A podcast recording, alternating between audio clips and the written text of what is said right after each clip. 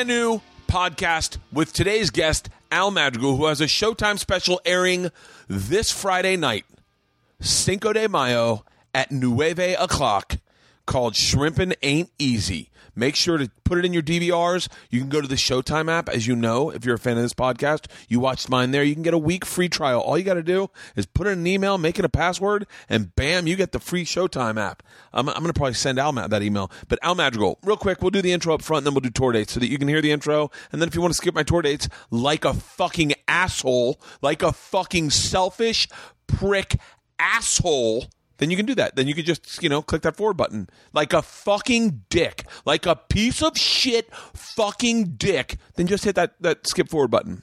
Or you can listen to the whole thing. I'll try to make it entertaining.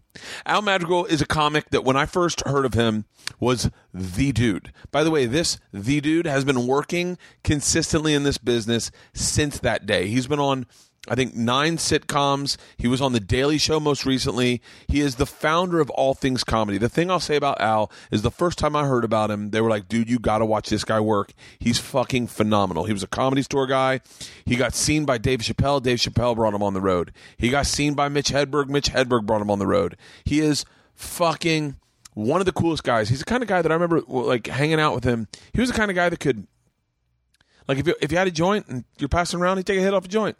And if you wanted to have a drink, he'd always have a drink with you. He was cool as fuck. And he never got faded, although he says he did in the podcast, he says he does. But like every time I was with him, I was like, man, I wish I was more like that. He'd like take a couple hits off the joint and just hang out.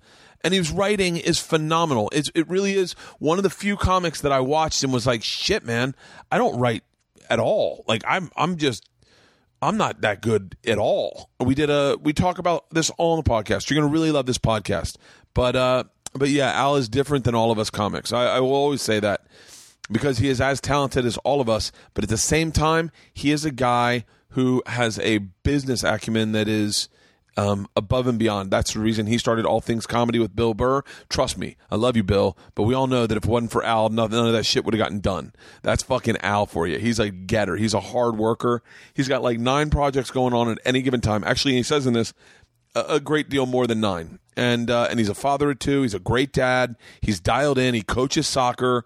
He's just a fucking guy that is a comic you look up to. I get a lot of guys that come back to the man cave and they always go, "Wow, you're like a real dad." And I, part of me goes, "I guess you've never been to Al's for Christmas Eve because you go to Al's at Christmas Eve and he's like Clark Griswold, but Mexican." So, um, so, and his family's the future. His wife's Korean, he's Mexican, and that is what the world will look like one day. His children, they're we talk about all this about being a dad, about doing the road, about partying, about fucking everything. This is a great podcast. So I hope you enjoy it. I'll say his name one more time, but right now is when I'm going to do tour dates. So don't skip ahead. Just listen.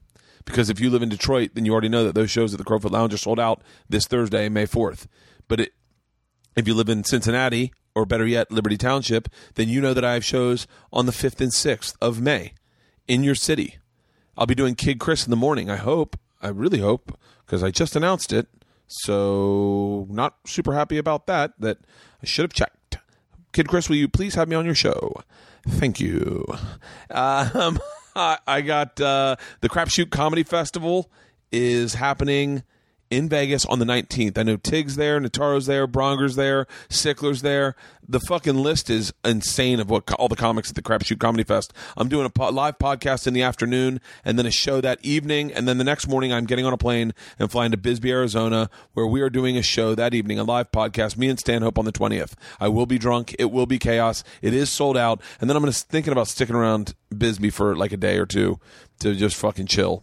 It's nice. It kind of resets your your artistic clock to be around really original people, and those people uh, that that compound is uh, is uh, inspiring artistically, eh, to say the least.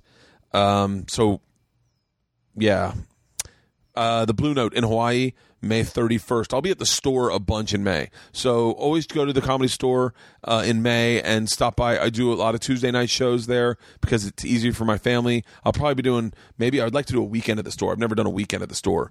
Um, oh, Bill Burr and I are doing a show on the 10th of May at the comedy store. So, yes, the 10th of May, Bill Burr and I are headlining the main room. So, uh, co headlining, but I will probably be going first. So, go to the there, the May tonight. You're to, it's too late. I already did that show. Uh, and that's the Blue Note. And then I got Cobb's Comedy Club the 9th and 10th of June, um, Sacramento Punchline the 11th of June, Kansas City, Orlando, Cherokee Casino at the very end of the month, Columbus, Pittsburgh, Cleveland Hilarities in July, and big announcement Australia. I'm coming in September. We're doing a tour in Australia. Do I say we? It's just me. But I will be in Australia. We're doing a couple theaters or maybe three theaters, three a gala. I don't know what I'm doing, but I just got the offer. I'm announcing it. The tickets aren't on sale. Maybe I should have waited, but let's jump the gun. Boy, do I have another bigger announcement that I think everyone's going to be jacking off over. Uh, I think trust me. Actually, I have two big announcements that I know you guys are going to lose your fucking minds over. And it's not me. It's nothing big happened with my career, but it's something I'm involved in that when you hear it, you're going to go, shut the fuck up. I'm getting tickets for that. Uh, so actually four things. If you really think about it, four things. Um, you know what? Five things. If you think about it, five things. Come to think of it, six things. Six things. Still working on my scripted show. Uh, we're breaking the story now. Um, I have sold a couple things that uh, we should be shooting soon, and I will announce those. And uh, that's that, really, I think. I wish I could keep up with you more. This is a long enough intro for no someone that didn't have anything to promote. Let's pray to God I fucking did this right. anyway, today's podcast guest, like I said, has an hour special airing this Friday on Showtime, Cinco de Mayo at nueve o'clock. So make sure to tune in. He is my good friend. He is a hilarious comic. He is a working actor, host, fucking podcaster, entrepreneur, dad, fucking all around badass dude who can handle his alcohol. Ladies and gentlemen, put your hands together for my friend, Al Madrigal.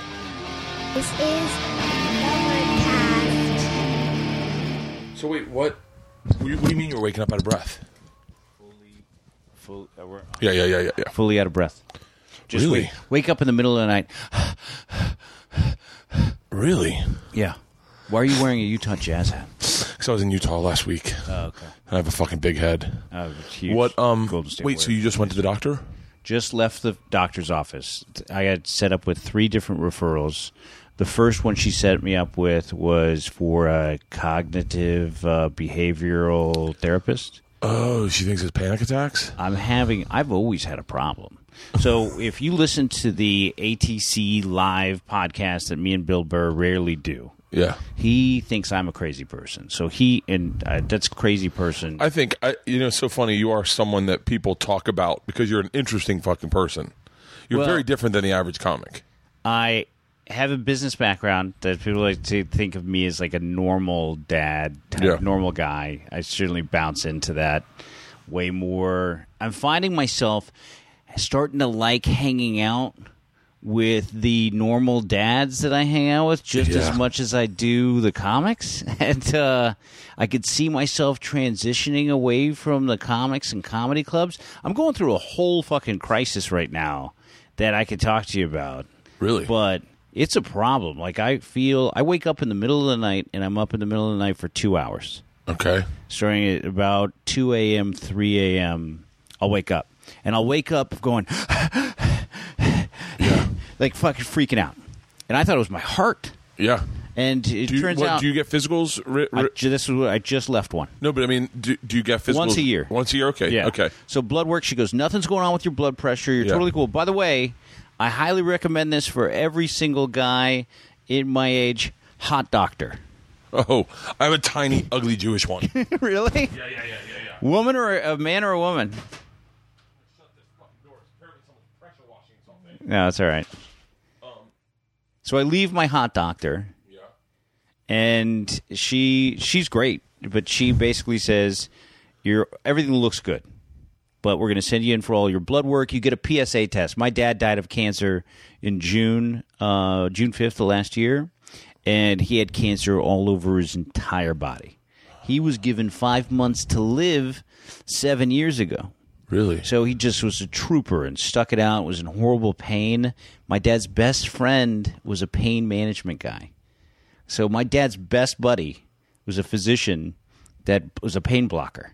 So he's like, trust me, you'll never suffer. You're good. My dad had Oxycontin lollipops. You know all that shit that Michael Jackson died of? My dad had like Listerine tabs in them. Yeah. Like, yeah. So he was good, but he Yeah. was in a tremendous amount of pain. So I have a history of heart disease, cancer. I feel like I'm going to fucking die because I flip out. And that's what Bill makes fun of me for is I sort of flip out. I do. I, I if I see bullshit like I'm not happy go lucky. Like I envy you so much because Oh. you're such a jolly fucking guy. I'm a fucking mess. I'm a mess. I, I have a thing. I just talked to Soder about this. Is I had, by the way, the greatest weekend with Dan Soder. We were doing different clubs in the same city. Oh, that's I did that with him in Vancouver. I was shooting a TV show and he was in Vancouver and I hung out with him all fucking weekend. Yeah, and he, we talked. We it was so nice. We talked just bullshit gossip for fuck literally six hours. So people don't realize that when you're a comedian, and you travel to another city and then you look up who's at the other club. I've had this happen with Nick Thune, spent all weekend with, Yeah. and with Dan Soder. Just I had you- Thune on the podcast last week. Nick Thune, I get a kick out of. Nick is one of my. That might be my most memorable podcast I'll ever have because we walk in and he just pulls that Ketel One bottle off there and he goes, "I'm going to need a pull to just straighten out a little bit this morning," and just takes a pull off of it. And I was like, "All right, All right, let's have a drink." Thune. Nick Thune, this is uh, goes perfectly in line with what we were talking about in terms of me flipping out. Me and Nick Thune are in Atlanta at a bar, and we're standing there minding our own fucking business, and some guy walks up out of nowhere, drunk guy, yeah, and takes Nick Thune's shirt and tussles it a little bit. Like he just he grabs the collar and he flips it around. And I look at the guy, and then I look at Nick, and I'm like, "What the fuck was that? You gonna let another what man? doing? Yeah, why is he touch? Why is this guy touching you?" Oh. And Nick goes, "You know, I just had a I just had a baby." I'm not gonna, you know, he's a drunk guy. Yeah. I'm letting it go. I'm not gonna Yeah. get in a fight in an Atlanta bar. And I'm like, that was weird. Was I. If somebody comes up and touches me, I don't know if I'm that cool. So then we're hanging out outside, smoking cigarettes, drinking, uh, you know, comics on the road. All of us, yeah, I don't- uh, we were drinking heavily. Yeah. outs outside bar. Girls came from the show. Like Johnny Sanchez was featuring for me, so fucking Johnny's there. It was like just a really good time. Yeah. And then the same guy comes again. And he walks up and he gets Nick's hair. He puts his hand in Nick's hair and starts rubbing around in his hair. And I look at the guy and I go, I grab my beer mug. Like one of those things where you're gonna fucking Yeah. just punch somebody in the face with a beer mug. And I pick it up and I go, You better get the fuck out of here or else there's gonna be a problem. And then his friends come rushing over, and he goes, "There's a problem here?" Like that, I go, "Yeah, there's a fucking problem here. Your buddy needs to fucking sit the fuck down, or he's gonna get this fucking glass in his face." Like that, and Poor Nick is like, Al, it's okay. It's okay. okay, it's my hair, and I don't know why It's my said it, hair. but I go to fucking like I picked up a fo- uh, dude. I was in. Fucking, I was having a slice of pizza after shows in San Francisco. I've never told anybody this story. And fucking, this guy was fucking, they were drunk and he was nudging me. And his girlfriend saw me pick up my fucking, uh, a fork Yeah. Like I was just gonna fucking prison style fucking just jab him. Fuck. And I really felt like I was going to. My wife, this is all it was. I'm going to see a therapist about all this shit, and I wake up in the middle of the night breathing heavy because I imagine myself in fights. I was walking through the Glendale Galleria with my wife, and Uh, this guy, like this is an Armenian punk, was walking towards us, Yeah. and I had a daydream about him hitting my kids and, and, and doing something to my wife. And I grabbed my wife's hand and then I clenched my other fist. And she goes, Oh my God, you just thought about killing that guy, didn't you? And I go, Yeah, I did. I'm so sorry. Like, I'm just like, But is there a way out of this? I mean, is, is it is it conditioning? I don't know what happened to me. I don't know if any of this is real. I really, again, I've never been in. I, I've choked a couple people Yeah. in college. Like I saw this guy was like fucking harassed, like really like date rapey situation where this guy was really fucking fucking with this chick, and he was much bigger than I am, and I went straight for his fucking throat, and I started choking him until people pulled me off. I was on the road with Doug Benson and we were in Detroit doing a High Times comedy tour. Yeah. Where this is how long ago T.J. Miller was a new Chicago comic talking about how he was going to move to L.A. Wow. Yeah, exactly. So me and Doug are on the road, High Times Comedy Tour, and we're in a pool hall slash rock club. That it was just one of the worst shows I've ever done. Doug Benson did two minutes and walked off stage. I did my full twenty five, and I'm closing. And I go, if you guys could just shut the fuck up. I go, I'm just gonna finish. You down front. If you could just be quiet. I'm just gonna do my closer and get the fuck out of here. This is Yeah. a horrible gig. You know, I just say, I go, let me just do my last five. And he goes, Don't mind me, just do your jokes. Just do your jokes. And gives me that hand thing of like, Yeah. just get out of my face. and I looked at him and I go, All right, fucker. I go, I'm gonna finish my act, and then I'm gonna come down there and I'm gonna beat the fuck out of you. I was just so irritated with everything that's going on. my I'm gonna finish my act. And, my kid says piano. That's, Yeah, that's yeah, what no, Tom thinks. It was, You're up, asshole. It's- it was kid material. That's the funniest fucking thing. Is that fucking? It was just like this bit Oh. about um yeah, my kid's a big fucking closer. Put the mic in the mic stand, march down there, grab the guy Yeah. by the back. He didn't you know he was shocked. I grabbed the guy by the shirt. That's another thing that people don't realize. Like, I play these meat characters and I hide well, but I'm fucking 190 pounds. Like I fucking like I go to the gym almost constantly. Like I fucking grabbed a dude and I dragged his ass into the pool hall and I fucking I said I warned you motherfucker and I fucking just started choking him and then the bouncer and, and everybody playing pool like barely flinch like it's Detroit oh. pool hall. Yeah. and nobody like oh, it's gonna somebody else getting choked over there. Didn't even raise an eyebrow. Yeah, exactly. And then uh, the bouncer came running up. The promoter came running up laughing. I hear Doug say, "If anybody else fucking makes another sound, I'm walking away." Somebody goes! Like, he's like, "Fuck!" Oh, he just walks off. stage. Doug's got it. Doug's got a, a trigger uh, temper. Like he has no patience for that shit.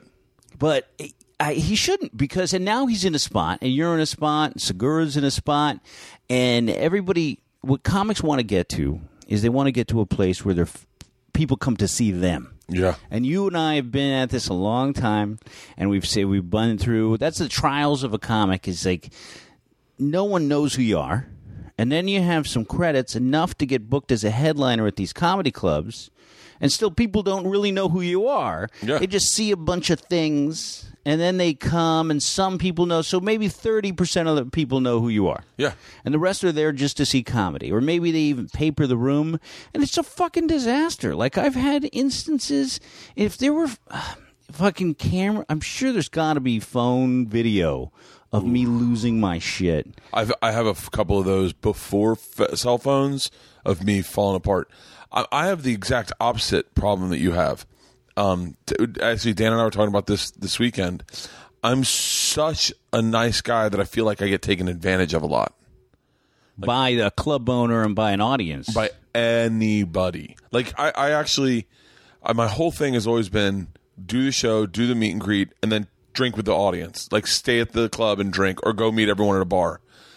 And I think. I, I think I'm thinking I think I'm done doing it for the rest of my life. I think I just officially stopped. I was in Buffalo, and some lady. I go out. I rarely go out. I go out to the bar. Uh, I think I was selling something at the time, so I had a bunch of CDs. I sold them, and then people are hanging out. I have such a weird group of people. Right before we started this podcast, I was talking about to you. I go, this, I have a special coming out on Friday. Yeah, Might be it. Pretty good, solid chance that this might. I'm done. I'm walking away. Let me tell you why. Too. Why? So, so I'm at this fucking Buffalo club, yeah. and this is a while ago, but I'm standing there, and the bartender knew what I was drinking, and a lady walks up, and I drink a variety of things. I'll pretty much drink anything. I'm not a big Scotch fan, but I see all the. Bur- I love bourbon. Yeah. You know, I own part of a distillery. yeah, you got did that with the Daily Show guys, right? Yeah, I gotta. I gotta get you. I think you got me a, bo- uh, Did a I- bottle. I'll. I'll. I'll bring. I'll get more sent over. Yeah, please. Van Brunt Stillhouse. It's uh, it's great stuff.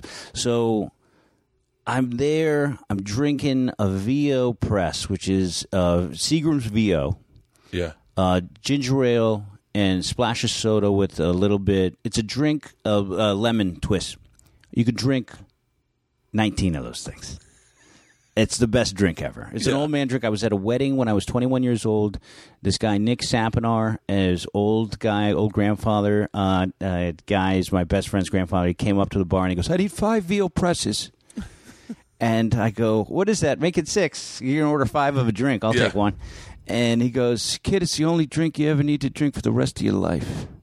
And was I gotta "Ah, have one I'm tonight." in. like that's fucking delicious. It's like drinking um uh uh, uh, uh it's refreshing. Like just fucking it's What's it called? A veal well, press? it's a press. It's a Presbyterian. It- You can make a press out of anything. So you take any sort of hard liquor, distill. You can take a bourbon. You can make one with bourbon, and you take a little bit of ginger ale in a bourbon press or Presbyterian. You put, a, I think, a little bit of bitters as well. Yeah. And uh, it's with a lemon and with a little dash of club soda, and it's fucking refreshing. So if you go to like Musso and Frank's or an old school place, Yeah. and say I need a Presbyterian, the bartender or the fucking guy will look at you just like, oh, this guy knows what he's doing.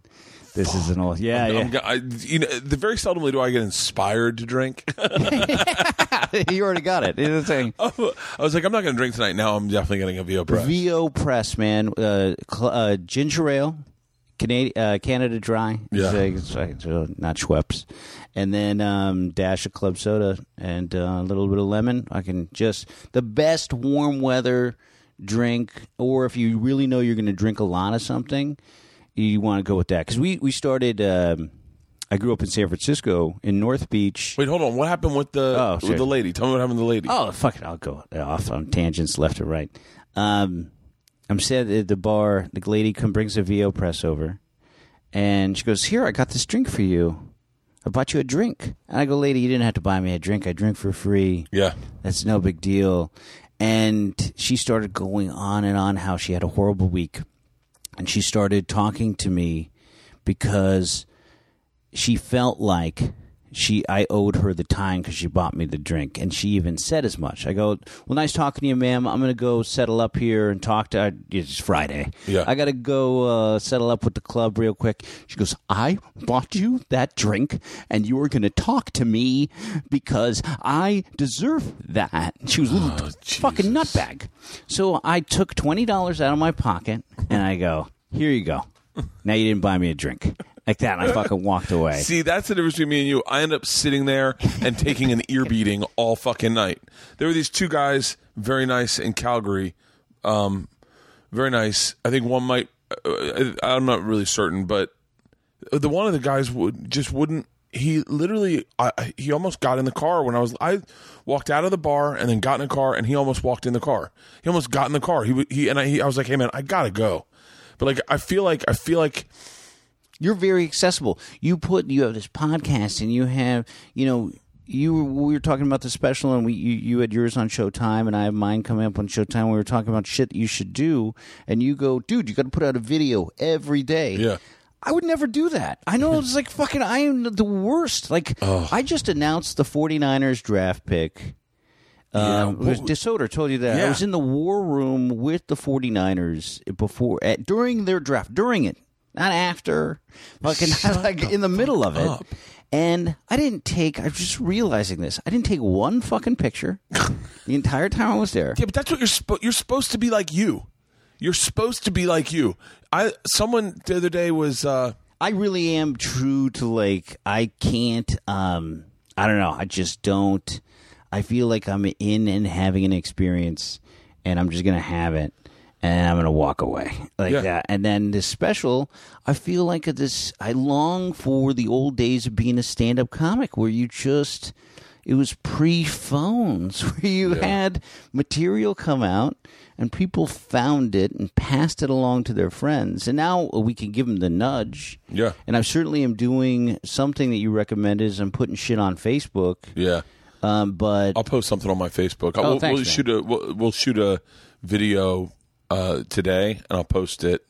I'll post it. Uh, we'll, I'll, I can post it today, but, But anyway, I'm- Facebook's been the biggest turnout for me. yeah, I'm bad at marketing myself. And that's the other thing is like why I'm thinking about calling it quits is because I go to comedy clubs and I just feel like I've sort of I haven't got the people there to 100% see me. It's uh, is, this special will do that. These Showtime specials has been really fucking helpful. Like it's it's I I, th- I think if I hadn't this special probably changed the scope of my career in that and and I, I think it performed mediocrely on Showtime, but the clips and it being online and in with the notoriety of it being a, like a Showtime special, I think it fucking everyone found it. That's awesome. And, and that's just and you gotta let, let you gotta let people rip it. Put it. Don't let your lawyer convince you or your agents to let the. Don't let them put it on YouTube. Let them put it on YouTube. This Oh, fucking sure. Vietnamese guy did the most brilliant thing. He put it on YouTube. It's and then he just titled it "Funny Naked Man Talking," and and because I'm shirtless and it's fucking got a ton of views. Hey, uh, if that Vietnamese guy could do the same thing for me, I'll hit him up. My lawyers have his number. yeah, they made him take it down like three times. I go stop. if you liked funny naked guy talking, you're gonna love it. What's the name of your special? It's called Shrimpin' and Easy. Oh, I, wait. Did I see a billboard for that? I doubt it.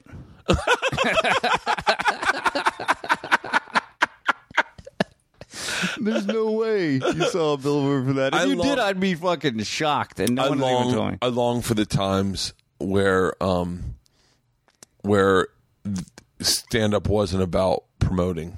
Yeah, I hate like someone said to me, "Well, what advice would you give a young comic?" Uh, my advice would be, "Are you interested in starting a production company?" Yeah. because that is what you're starting. You're not just doing stand up anymore. You are. You need to learn uh, Photoshop because you got to. Oh, take, man. take If your you- face and put it on Gilligan's if you face. were if you were a young comedian please take a social media marketing class right now take a you need to be a digital marketer you need to also have some fucking great desktop skills or your best friend does because they need you to need do Adobe free. Photoshop. You got like like I'm I'm amazed at all the fucking hats I wear. Like just a, and I'm a little obsessive compulsive, so I won't let people uh, shoot. I do everything myself because I want to be able to. Like if something goes wrong, I want to be able to fix it. I want to take blame for it. Um, but but yeah, I, I, I this past weekend is the best I've ever done in stand up in a very What long city time. was this? Calgary. Oh, and it was, no shit. And it was because I was hanging out with Dan all day. All day, like we'd go to lunch at noon and we'd stay there till four. And I just talked and I went, "Fuck, man! I'm. This is what I miss about the one thing I miss about New York is sitting outside the comedy club with comics. No one's looking at their phone. I mean, this is isn't unachievable now, but we would just sit out there and bullshit and just break balls. Patrice, fucking One of the best parts about stand-up comedy is the hang. Yeah. And with hanging out with comics, the comedy store is this sort of secret back bar place that's fantastic. I'm gonna be there tomorrow night. Yeah. Are you were you are you at the store this week? I didn't call in because I have too much. It's too crazy. It's uh, I'm shooting a pilot. That's the other thing. Is like other Wait, as Let's so let's let's just real quick. How many fucking things do you have going on right now? You've got your special coming out. I am no joke. This is there's a list, and I'm I'm I could run through everything, but it's a little too crazy. I have made a list with Rachel Garcia, yeah. and it's 29. And I'm not even joking. Like that's so funny. Is that uh, people were tweeting after I did this 49ers thing, and somebody's like, uh, "This guy hasn't done anything in fucking three years. How does he get a chance to?" Uh, which is like, oh, I. I don't need to. I don't reply to anything really, but uh, This guy hasn't done anything in three years. They're out of their fucking mind. well, so people How many no fucking idea. how many how many sitcoms have you been on? This is uh, I'm dying up here is number ten, Wow. and, And then- four of those have gone to air. And uh, About a Boy went to season two, and then I did Daily Show for five and a half years. You did it with Jon Stewart, right? All Jon Stewart, yeah. And then and you then now you're doing I'm dying up here. Which is it comes out on June fourth. It's a show about stand up in the seventies. I love that book. dude. I love that It was book. a crazy fucking time. If people don't know what we're talking about, there's a book by the same name, and that's what they optioned. But Jim Carrey basically started showing up at the comedy store and cast a bunch of us. I got put in it, and Erik Griffin's in it. Uh, Cheeto Santino. San- Santino's in it. And That's my favorite Twitter name, by the way, Cheeto Santino. That's my favorite Twitter. He- I just met him the other night. Like, Really? I, I, yeah, yeah. Well, I think I've probably met him or I've run into him, but I just made like a formal introduction where I was like, Was he "Dude, on the podcast? No, he's coming on uh, in a couple weeks. Oh, I think. great. I think no. Uh, yeah, he's coming on in a couple weeks. To talk about I'm dying up here too, right? Or did No, you I one of think those? no. I think we're just doing a podcast. Oh, okay. But, I mean, we'll definitely talk about. I'm dying up here, But uh, yeah, that's I'm really looking forward to that show. You, Eric, Cheeto, uh, And then Dom is in it, Earl Skakel's in it, Jerron's in it, Judy Gold is in it. I'm just running down the comics. As far as actors, Melissa Leo, who's in The Fighter, she won the Oscar for Best Actress in Oh, The yeah. Fighter. And um, Jim Carrey produces, and then just a shitload of great actors. Clark Duke and uh, Michael Angarano. Uh, Michael Angarano, you just you could look that up. It's just a huge list. what's the of- premise of I'm Dying Up Here? Like, what is how they how are they structuring it? Is it around the strike? It's the whole scene will lead up to that, but it's the stand-up comedy scene in L.A. in 1973. Richard Pryor, and right next to him, a guy who could not afford a sandwich and who was sleeping in his car, who was just as funny. And that was like just desperation of you only had three different outlets Yeah. uh, in terms of networks for stand up. Johnny Carson set could make you famous, and everyone was fighting to get on all these other shows, Midnight Special, and stand up was became a huge thing, and stand up comedians got to go on all these shows. But then on the Sunset Strip, you had drugs everywhere, whores, you know, tranny Yeah. hookers, fucking run around, and it was. Uh, As you said that, I thought, you know what's interesting is our social media presence, our marketing, our the way we're doing it is simply a um, a reaction to the fact that there were only a few outlets for comics for a long time, and then comics like Dane just were like, "Fuck it, I'll make my own path." Yeah. And then, which is perfect, you know, leads to what is taking a majority of my fucking time is uh, all things comedy. All things comedy. That's my that's my label. And so um, we, My click. Your click, uh, I'm going to announce this here, and I just I actually texted you because I was like, "Are you around? I want to. I need to talk to you about something." We just got some money. Yeah, We just got a lot of it. really. Yeah, and we're all things comedy is getting its website redone right now.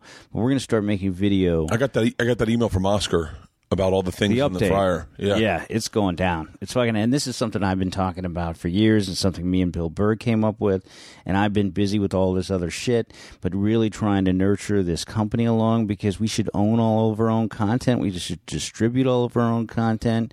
You know, like these comedy dynamics and all these comedy club owners, and we're just everyone's getting fucked so hard. You have no idea how much a creator gets fucked uh, because Yeah. you can there's a big reward at the end of this when they know that you're the decision you know you're calling shots and you're Kevin Hart things are fantastic if you are you are in demand and you have multiple suitors good for you Yeah. but if you're a very funny comic and you've got middling success just because it just you know dice man like you get a Netflix special dice Yeah. like that. You Yeah. get cast in Saturday Night Live. Fucking dice come up. Leslie Jones was tolling around for a long fucking time before you know she got onto SNL. So we have a, tons of comics that we're friends with that we know are hilarious. Um, I'm going to name a couple. Like we're going to do news. Michael Costa, Yeah. I think, is one of the funniest fucking dudes I've ever come across, Yep. and he doesn't have anything right now. And so anyway, we just want to start making shit. And so we that- the most talked about thing everyone always asks me is when's that cooking show coming out? There, people can't guys- see it. I I- showed I showed the what? I just want to say straight to camera. Oh yeah, We did a cooking show called Something's Burning with Bert. and we had recipe ideas that we were trying to concoct. We couldn't find any of the ingredients. I finally talked to his buddy who's the chef, who was Carl. yeah. Carl Ruiz, the mad Carl mad Cuban. Ruiz, the mad Cuban. Fucking, we we were just on the phone as I was walking around a Korean supermarket. he's like, "Put this in your cart. Okay, go find some of this. Go find Yeah. some of this." And he helped me make a sauce. Uh, my, my wife had the idea for the sauce. I, by the way, you know, can I tell you this? I made those nachos uh, for my family the next night. The next night Without the fish, without the fish. Yeah. I made those not those exact. I had the rest of the pork butt, and I had the things, and I made those, and everyone fucking lost their mind. It was great. So we made a show called Something's Burning, and Tom and Bill were stoked because they were in and out.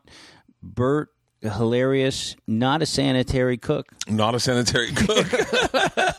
I uh, I showed it to Leanne, and because they we have a it's not even a string out. We just have a straight shot of it. Oh, they like, sent yeah. they sent you something. I didn't. Yeah. Even, I haven't seen that even. Oh yeah, I saw. I sent it to Leanne. What did she say? She goes, uh, typical Leanne. She goes, I don't get it. You're not a cook. I go, yeah, I know. She goes, what? I said, how many times did you laugh? She goes, I laughed hysterically. I said, that's what it is. It's just comics hanging out. Yeah. Look, who gives a fuck? I go, if you learn something about, she goes, she, I go, if you learn something about cooking, fantastic. But really, it's just fucking fun. You know what the takeaway for that is that sauce. yeah. Yeah, that's the takeaway. If you're to take away so- anything, yeah. is that sauce was just so easy to make. too. Yeah. A- anyway, so that's the thing is that no other cooking show would have the you know in It terms of the laughs so and the content going on. Fun. And then we shot comedians playing poker. Poker. I want to see that. Oh, it's good. I'll send you a link. Yeah. The four of us didn't know how to play poker. I got drunk before we started. Like I fucking, I'm not the drunk you are. I'm I, I quiet up. Like I'm just there fucking laughing at everybody. Bobby Lee and Bill have a to watch this show just for the relationship that Bobby Lee has with Bill Burr is worth it alone. Yeah. They have a weird thing. I captured it a while ago in the green room, and it started when Bill first moved to L.A. He came into the comedy store, and he's in the comedy store, and Bill overheard Bobby, and Bill didn't even know this. I mean, Bobby didn't know this, but Bill overheard Bobby say, "I don't want Bill to. I don't want to follow Bill Burr because he was a poppin." Yeah. and um, then walked up to Bill and said, "When you going up?" And Bill looked at him like, "You little fucking rat! You already know when I'm going up, you piece of shit! like fucking, you just talk to the guy about it. Overheard, like fucking, and then you're gonna come ask me like it's fucking hey." Like can just immediately, and Bill does the same thing I do, which is go straight to dead to me Yeah. like one little character fuck up, little snake move like that, Ooh. dead. He told me about one. I won't. I won't share it. But I was. I was like. After, yeah, I'm sure I know it. Yeah, I think you know it. And I, I just like. He's like that though. He's. He's an. He's. He's a regular person. yeah. You know. So, and that's the other thing that brings us back to where we started in the first place. Is just with all this stuff going on, and when you have kids and stand up, and that's another thing that I'm sure you see because you have two lovely girls, and who I just saw are getting so big. I saw them at the uh, comedy jam taping. They were sitting over to my right. Jesus Christ! Oh, so fucking. Ugh. I, I'm having a problem with them getting up, getting older. Like it's just. I'm like I want. I want to start all over. I want to have a new family. I want to start. I want to. I want babies again. I have an 11 year old girl. Yeah. and a f- almost 15 year old son, Lorenzo, who came over the Yeah. house when you had the birthday party. Um, we just had something come up for Valentine's Day that made me very worried about what's going down because uh, one of the families came up, nice family, Yeah. and had a big heart shaped See's candy box. But you know, if you have a kid, they do Valentine's just like when we were little. You get the ones you buy, you write the names on them. My wife goes overboard. I married half Korean Martha Stewart who makes her own online and fucking does a thing and it's got a theme. Everybody gets unique. She out moms everybody. It's Yeah. a gigantic pain in the ass. And so deliver everyone gets the same thing. Five girls in the fifth grade got special gifts. One dude who looks like Danny Zuko uh, brought fucking a girl a teddy bear. Nice one. Plush. And then another guy brought something else and something else. So they had all, would- it's collusion for me because they all picked girls. Yeah. And my daughter got, again, a $30 bo- box of See's Yeah. the note says from, and then the lady hands it to my wife. This is from the family. Wink, wink. They're eleven-year-old girls. Yeah. So I go up to the teacher, and I call her over, and I go, "You hear about all these special gifts?" And she goes, "No, I don't." I go, "Yeah, five different special gifts." And I said, "You've been teaching fifth grade for a long time. Has this ever happened before?" And she goes, "Not at all. No, it's Yeah. unprecedented. I don't know what's happening." I go, "Well, this is too soon. Yeah. You better get a handle on it." Oh. and I walked away. like she's like, I'm going to.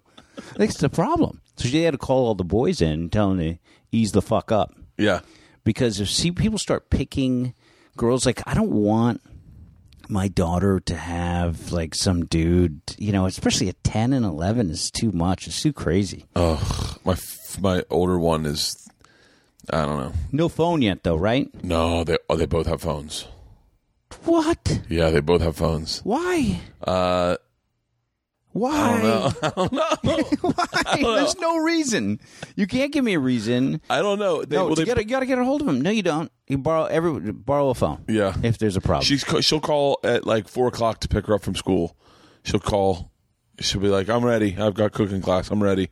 Yeah, they, Leanne got on both phones. They both have phones, and then Are they on apps? Are they on to Snapchat? uh, we just had a real big shakedown because I posted a video to promote um, a sh- the Calgary show, mm-hmm. and uh, and it was me working out in the back, and then I walk away and I'm oh, I saw it. Yeah, yeah. and all my kids' friends are on Facebook and Instagram, and I, my wife's like, "You got to take it down." I was like, "No, just get them to fucking not follow me." Like, how come? Why? Why is it like? They they shouldn't be in the world like that. They shouldn't be seeing things like that. But like, I'm doing it because it's funny, and that's what I do for a living. And so Leanne's like, "Yeah, I guess you're right." I mean, I don't. It's just sucks that like now you're in a place in life where I guess that's why you don't have kids. I guess that's you know Well, that's where we have a lot of friends that don't have kids, and their lives are, you know, so interesting. That you know, comics can just hang out all night. You know, in terms Yeah. of and they can do all that shit. They can post anything they want. They they can say anything they want. I have this 15 year old son where I know for a fact that was happening and I anticipated it was happening. And I, even then, I don't talk about it really any sex stuff in my act. I swear in my act, whatever. But I just like, I don't talk about my wife in a gross way or anything like that. I used to actually. I used to. I before I was aware of it, I had a joke about how my wife uh, post second kid because she'd breastfed. Now her tits, like one looks like a man's wallet, and the other one looks like a leather satchel you might see at a Renaissance fair after it was dropped by a falcon at a high altitude. and uh, fucking, they're like, and I do this, like, like this, flappy bee tits, and uh, and I can't, you know. Now my kids have access to this, like, but they're, you know what? They're not that interested. Yeah, that's the interesting thing is that they really. Do, my kids could give two shits about. Georgia said to me about my special. She said, "Hey, can I watch your special?" I was like, "I think to a part." So I watched the beginning of it, and immediately she's like, "Yo, has Ila seen this?" 'Cause I'm talking about Ila. I'm, I'm talking about Ila right now. Ila, my my new hour. I have 22 minutes about her. Like, and I'm like, I got to cut it down so that it's not just an act about this one child that happens to be different. I make fun of my son in this special nonstop because my son, it was like he was a good athlete, but now he became like a mediocre athlete because everyone got huge and he's just. Yeah. My son scored 34 points in a basketball game once. Really? Yeah, at 10 years old. Don't fuck with Lorenzo. Like he was bad. Yeah. Like he just schooled people, made all the shots. He was the guy. Everyone grew. He did not.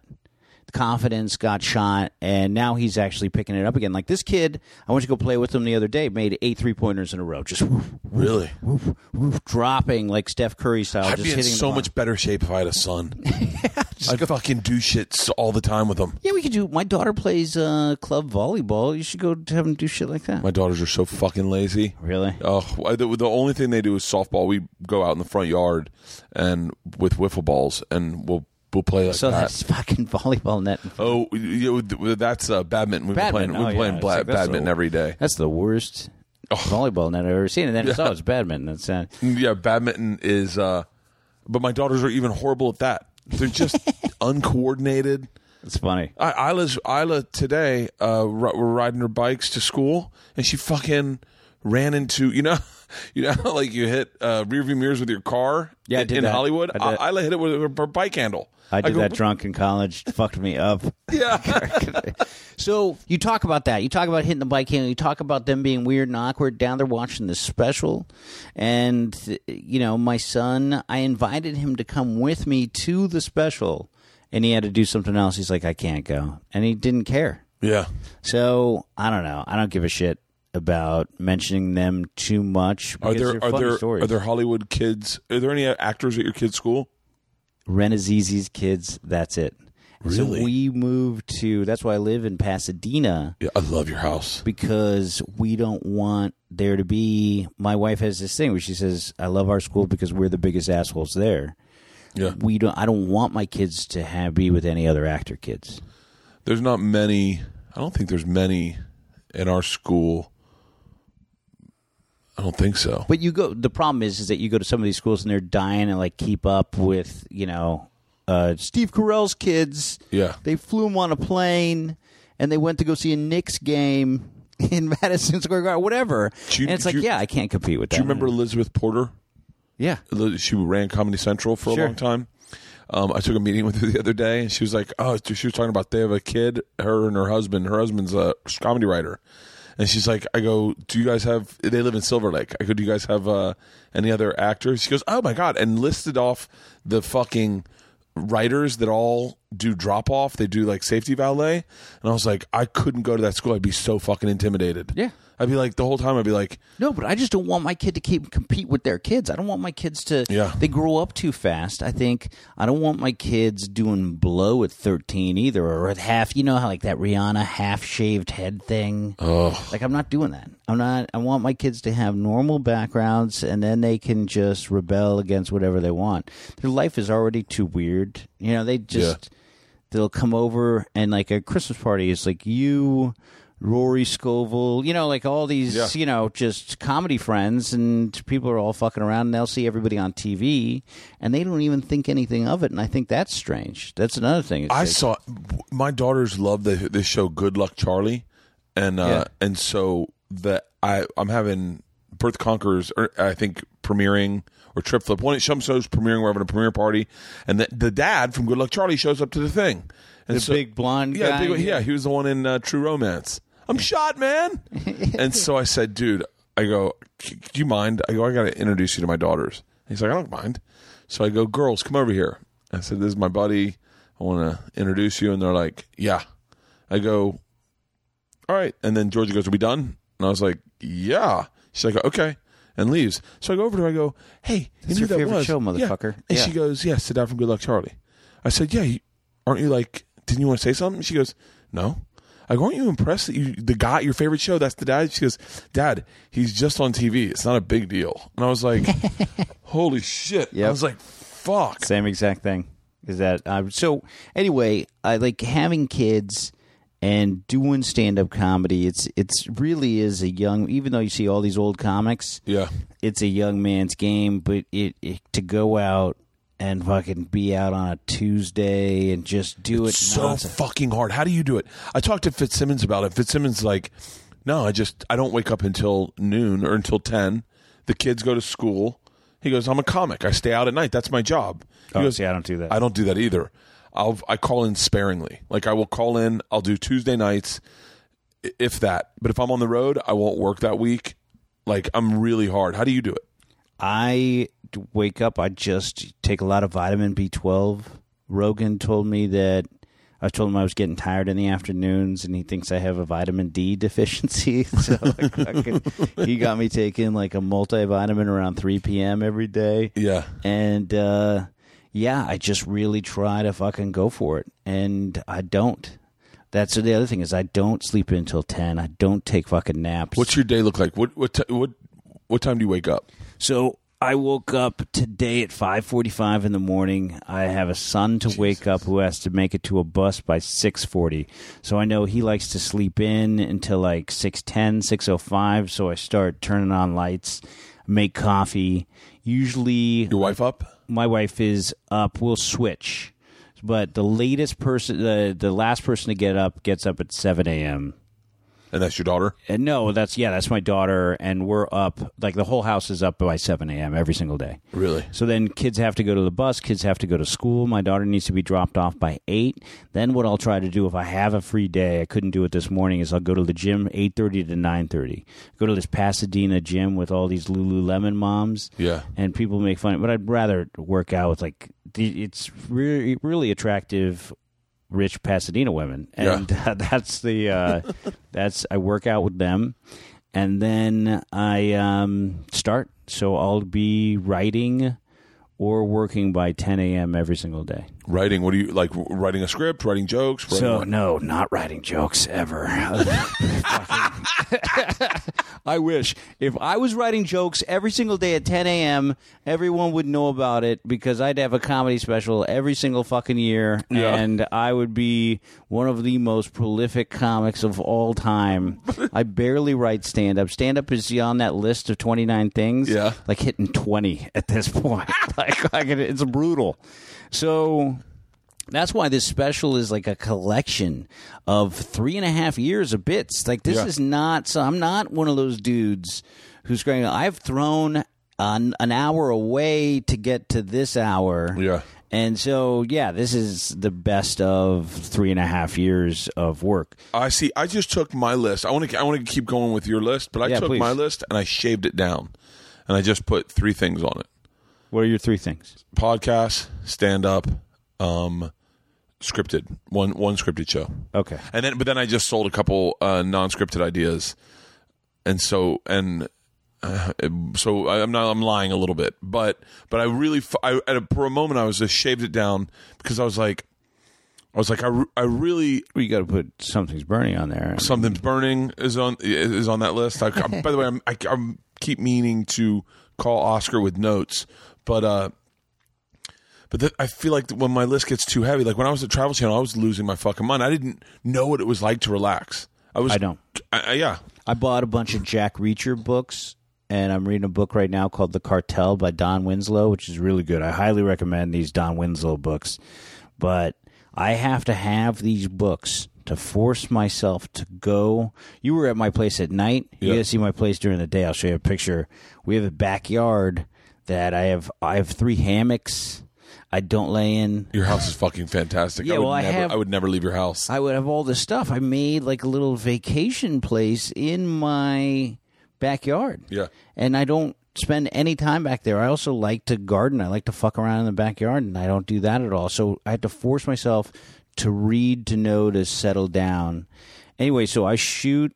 This is what I got going on this So week. 10, 10 o'clock, you're you're writing. Then 10 o'clock in the morning. I have a movie that I've written Mm-hmm. that I'm fixing up. I'm on draft number two. Well, it's really like draft number four right now. Yeah. But I wrote that with Kevin Christie, but we're actually trying to get it produced.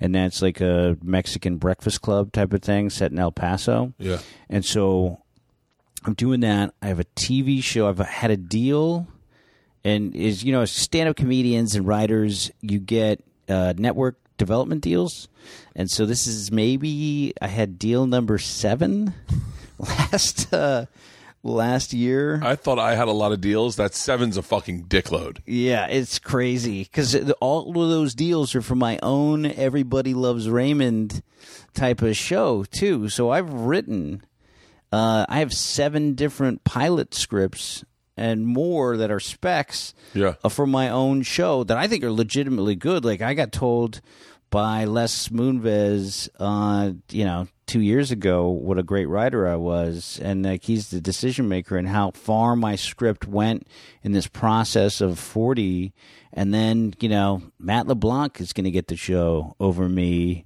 because I really, you know, I'm not a known name, so it's all going. so to- fucking crazy in this business that you can work as much as you have, and people still go, "Oh, it's That guy's not doing anything. Yeah, it's yeah, Yeah. Like you are the mo- you are the busiest dude I know.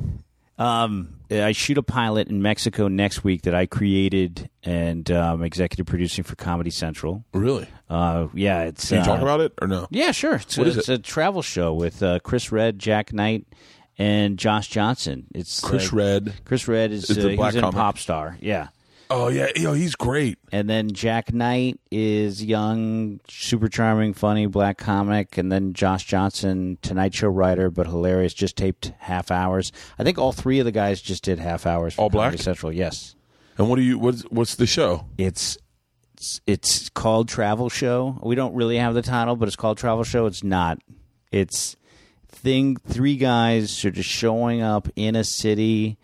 And things not going according to plan. Yeah. Like it's a travel show, but they it's more about their relationships and then it, but it is it's a travel show, so you're going to see a different city every single week. Yeah. But it's these three young, very different black friends that brings you like in a whole swingers vibe to the whole thing. It's like one's a Vince Vaughn type, one's this John, you know, Yeah. nebbishy kind of guy, and they have a great time. Oh, that's fucking awesome. Yeah, so we do Cabo San Lucas. Uh, Mike Lawrence is the head writer on that. Mike Lawrence. Oh The yeah, I love winner of the yeah, roast of course, battle. I know Dude, a fucking joke. I keep trying. I keep trying to get him to be on the podcast. Oh, you and should. Well, he's busy. He just got another writing gig. Like he's, He's like- fucking blowing up. So, and then so movie, TV show just met with writers and producers last week because I have another TV show idea that they really like, and so then we'll go and shop that around. I'm working with James Corden's people on my own show. I'm Like on a talk dying- show or- or- yeah, yeah. I got a really good idea for a weekly uh, talk show because that's the other thing is like every Daily Show person went and graduated into their own show. I went directly into a sitcom, which is awesome. yeah. Fourth lead on a sitcom is the best thing ever Yeah. because what and that's another thing. You should do more acting. Why don't you do?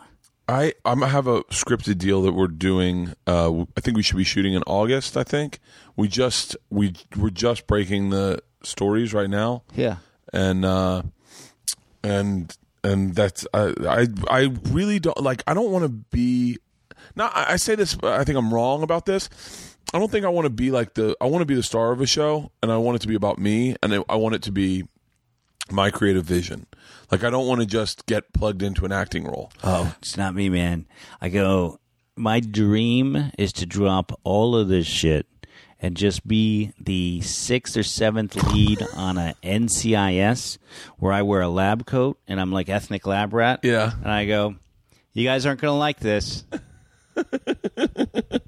And fucking go, ka-ching! And fucking go sit in that backyard and read a Jack Reacher and have a fucking Booker's. Oh, I see. My problem is, Yeah. I, my problem is, uh, number one, I've like when I was doing Travel Channel, I thought I was really happy, and then it turns out I, I just wasn't. I mean, I, I was very happy. I really enjoyed it. Because you are to everyone listening and people that know you, you do seem like the happiest guy of all time, no matter what your situation is. I did. I I have hardcore FOMO.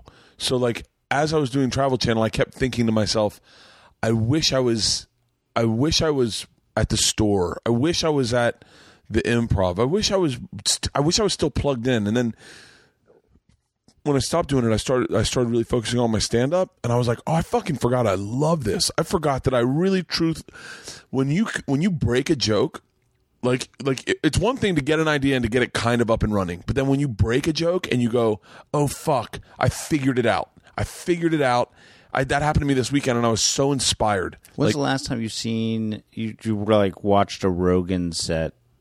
uh last tuesday i guess Because that bit that he has about the woman who got impregnated without the uh, no vagina. no i haven't seen that bit dude.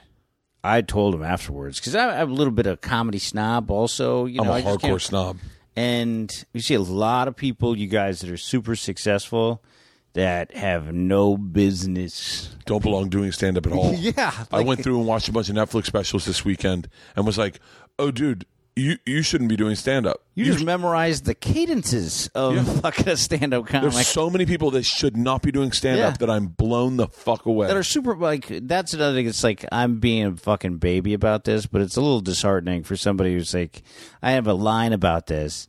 It's like I feel like stand up is my life's calling, and it's difficult for me to admit that it's somebody else's last resort. Like there's a lot of people doing stand up that. oh that's a really brilliant fucking sentence yeah, well, that it's somebody else's last resort. Like Yeah. they're like, I, I, I guess I could sh- do stand up. I guess, and so it's a cash grab for some people, and it's. Uh, by the way, I've gotten in a lot of trouble doing that, saying talking shit to people. That's my favorite thing about you is that you. I remember hearing you talk shit on Rogan's podcast a long time ago. Yeah. just lighting motherfuckers up, and you're like, "Fuck that guy, he's a thief. Fuck this." And I was Yeah. like, I remember going like, "Fuck." Well, me and Mike Costa, that's the other thing is I have the balls to go up and talk to people right to their face. I'll never do anything on Twitter.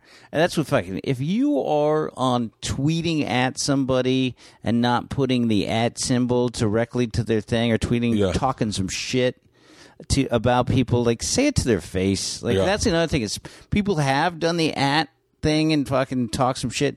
Somebody tweeted Al Madrigal. You could look this up. I gotta retweet it and pin it. Pussy ass, um, wannabe comic, um, fucking sand nigger. I'm half Mexican. Uh, like and I was like, For those of you listening, "Yeah, you come find me, yeah. and you say it to my face." Oh, dude, and I- I'd love it, and I won't react. I'd laugh, but like fucking have some balls. But if you're fucking tweeting shit and talking shit, like come talk shit to my face, and then I'll that's respect. what I you. don't fucking like is that someone would think that you you literally are you are the you were the guy that I heard the most about when I first came like when I first started doing the road. Well, we have a lot in common because we found each other. Yeah. uh, yeah. we- I don't even want to get into it. Uh, that other, you know, What? the man? who Oh, yeah, yeah. nameless. but Oh, that we sort of we bonded probably over that, and then Yeah. became buddies and like have been. But you were the fun, you were the funniest guy. I remember watching your set. We did that uh, showcase in San Jose. Oh yeah, yeah, yeah. I was like, I was like, this, this is the funniest about that. fucking comic I've ever seen. And and ever, and I remember I was sitting in the back with someone. And they were like, oh, Al's like toured with Mitch, toured with Chappelle, toured with every, and I was like, fuck, man, how do I get that good? And I remember, I remember you had a joke that I had been that had been in front of my face and I didn't write, and I went, "Fuck this!" The fucking uh, the Russian or the Russian kids in the sandbox. Oh yeah, yeah, the. Armenian The- kids. yeah, Santoy Repo Man. Yeah. because when your kids are playing in the park, and then uh, you bring a bunch of sand toys and you put them down. If anybody has little tiny kids, you know this is very true. You put your sand toys down, and then people take them. And Yeah. people dig, and you're like, yeah, everybody enjoy them. But Yeah. then at the, when you're ready to go, you got to be Santoy Repo Man and go like, hey, I, I'm going to need that shovel back, buddy. it's my shovel. It's my shovel. I'll dig your grave. I'll dig your grave. Armenian baby. I think of I think of I think of your joke. I think of your joke sometimes. The um looks like he's not gonna looks like what's the Burger King jo- joke? Looks like he's not gonna have it his way. Oh, oh shit! That's an old bit, Dude, I fucking love. You're you're sincerely one of the best stand-ups working.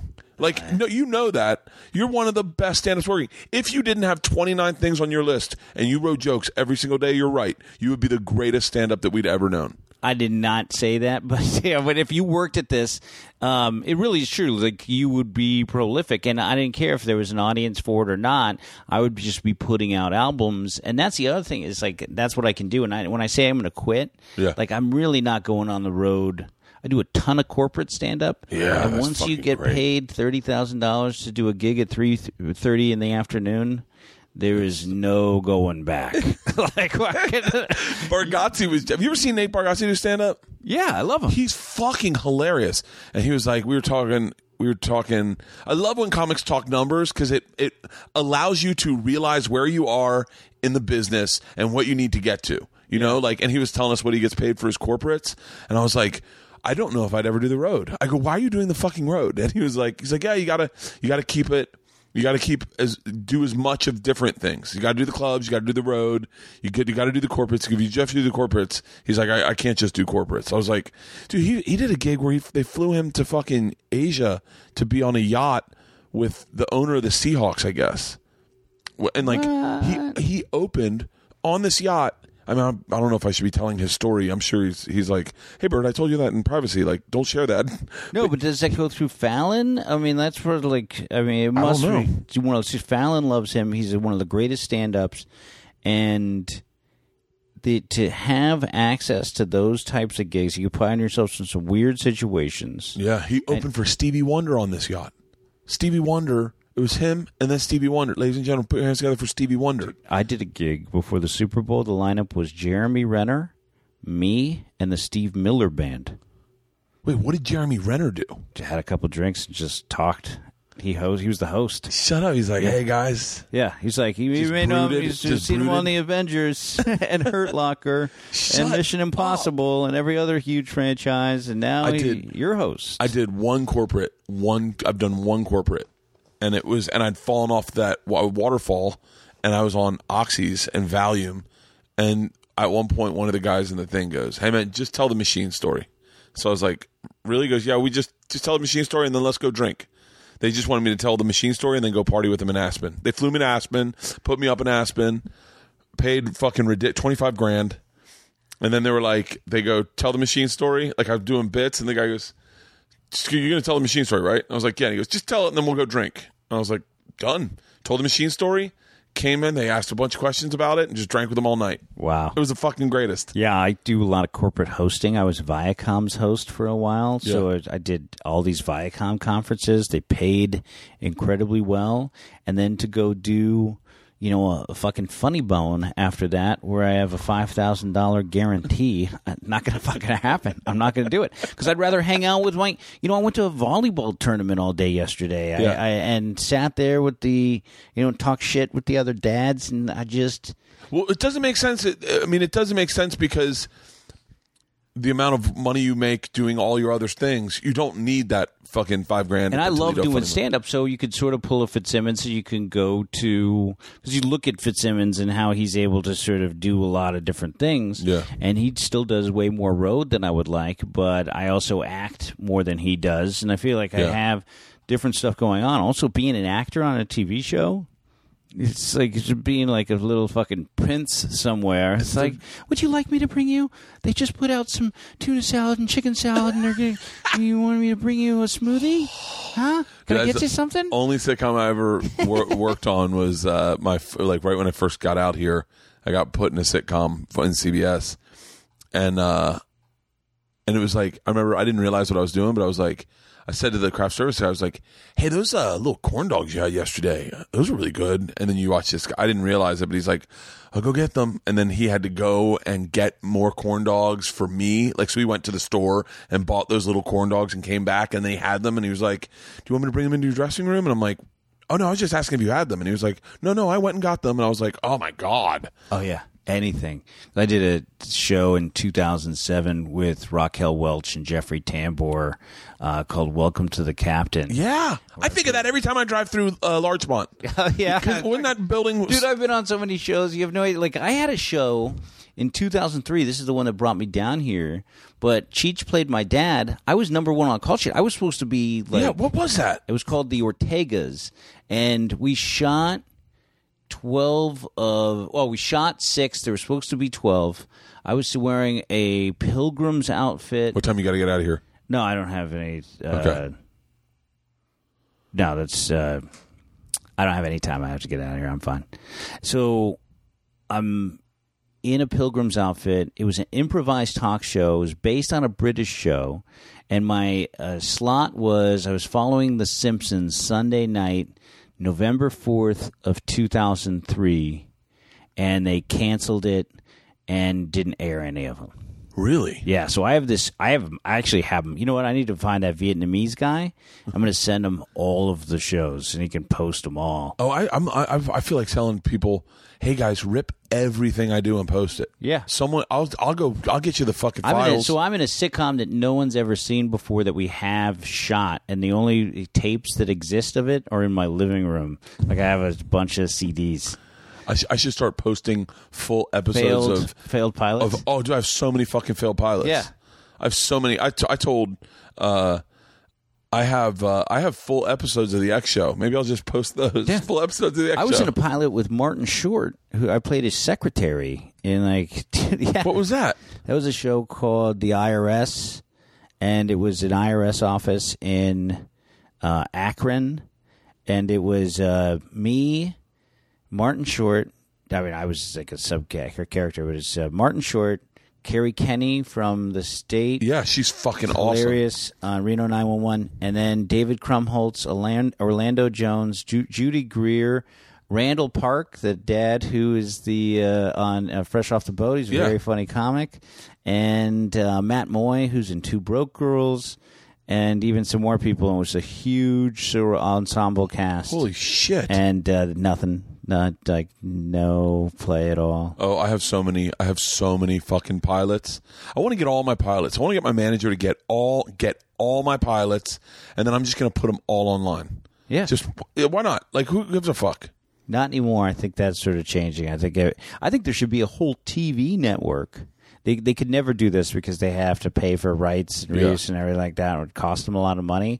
But there should be a whole TV ne- network dedicated to one-offs and pilots and shows no one's ever seen before. Yeah.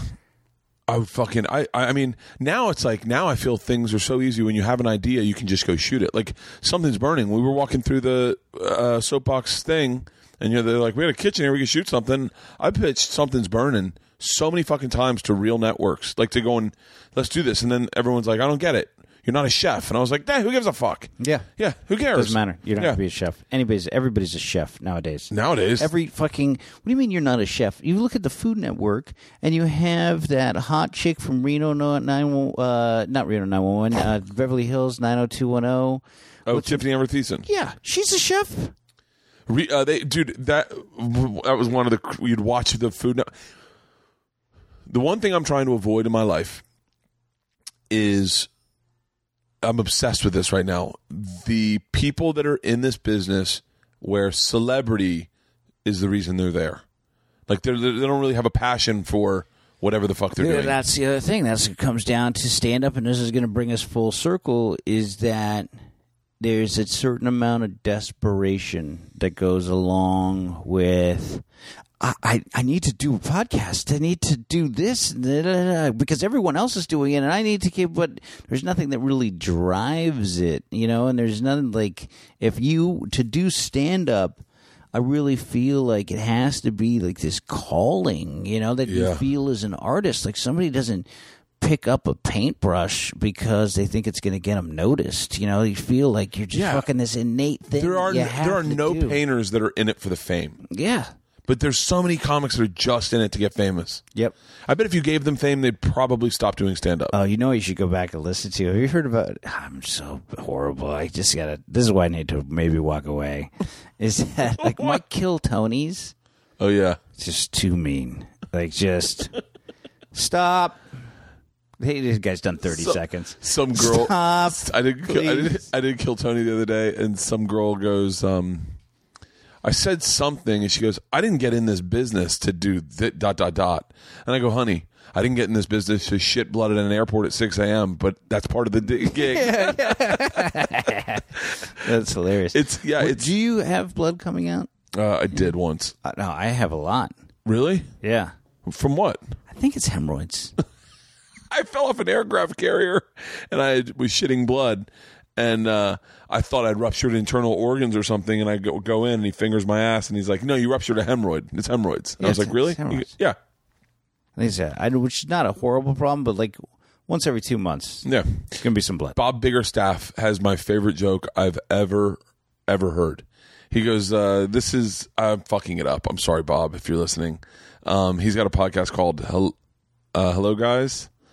Uh, Enjoy Guys, his, his podcast. Um, his joke is, uh, This is how I wipe brown, brown, brown, red, stop. Um, uh, Fitzsimmons uh, has a great joke about fucking shitting and watching some like vegan shit. Yeah. where it just comes out smoothly. And it's like he's got one leg up, shaking. like fucking, he goes first two wipes. I don't even look at those. I don't even look at those. yeah, I know First they're two bad. wives, I don't even look at those. Yeah. Dude, that's what Soder and I were doing this weekend. We are just quoting our favorite Attell jokes. Oh, wow. He had this joke about that Attell said about pandas. I forget what the joke was. No, not pandas, koalas. Ah, fuck. I love the asides from Attell when I would go and watch it, like the punchline when he would show up. Yeah. and he would do monkey pu- monkey pussy to get now you're back. Like that's Monkey like- pussy. Now Yeah. you're back. and he would make fun of people in the audience and he would do it so um I love when he called out and he would nickname audience members. And I was sitting there, he's like, Where you going, Asian jazz man? hey. He said one time Yeah. I was walking through the back of the comedy store, and he goes, and I was wearing a Hawaiian shirt. He goes, "This is, by the way, this is just to play." It, this was in 1997, so he goes, uh, "Ah, only two things wear Hawaiian shirts: party animals and faggots." Yep. He's the fucking best. So- Nate, Nate told a great story What? about Attell. Apparently, is like Nate and Soder are standing next to Attell, and this drunk guy comes up and he's like fucking fucking tussling with him. And he's like, Dave, I love you, man. I love you, Dave. I love you. Like shaking him, and he's like, I love you. And Dave goes, Great. Let me introduce you to my two friends. Stands by and watches it happen. oh, fucking Attell's the best. Yeah. I want to get him on my podcast.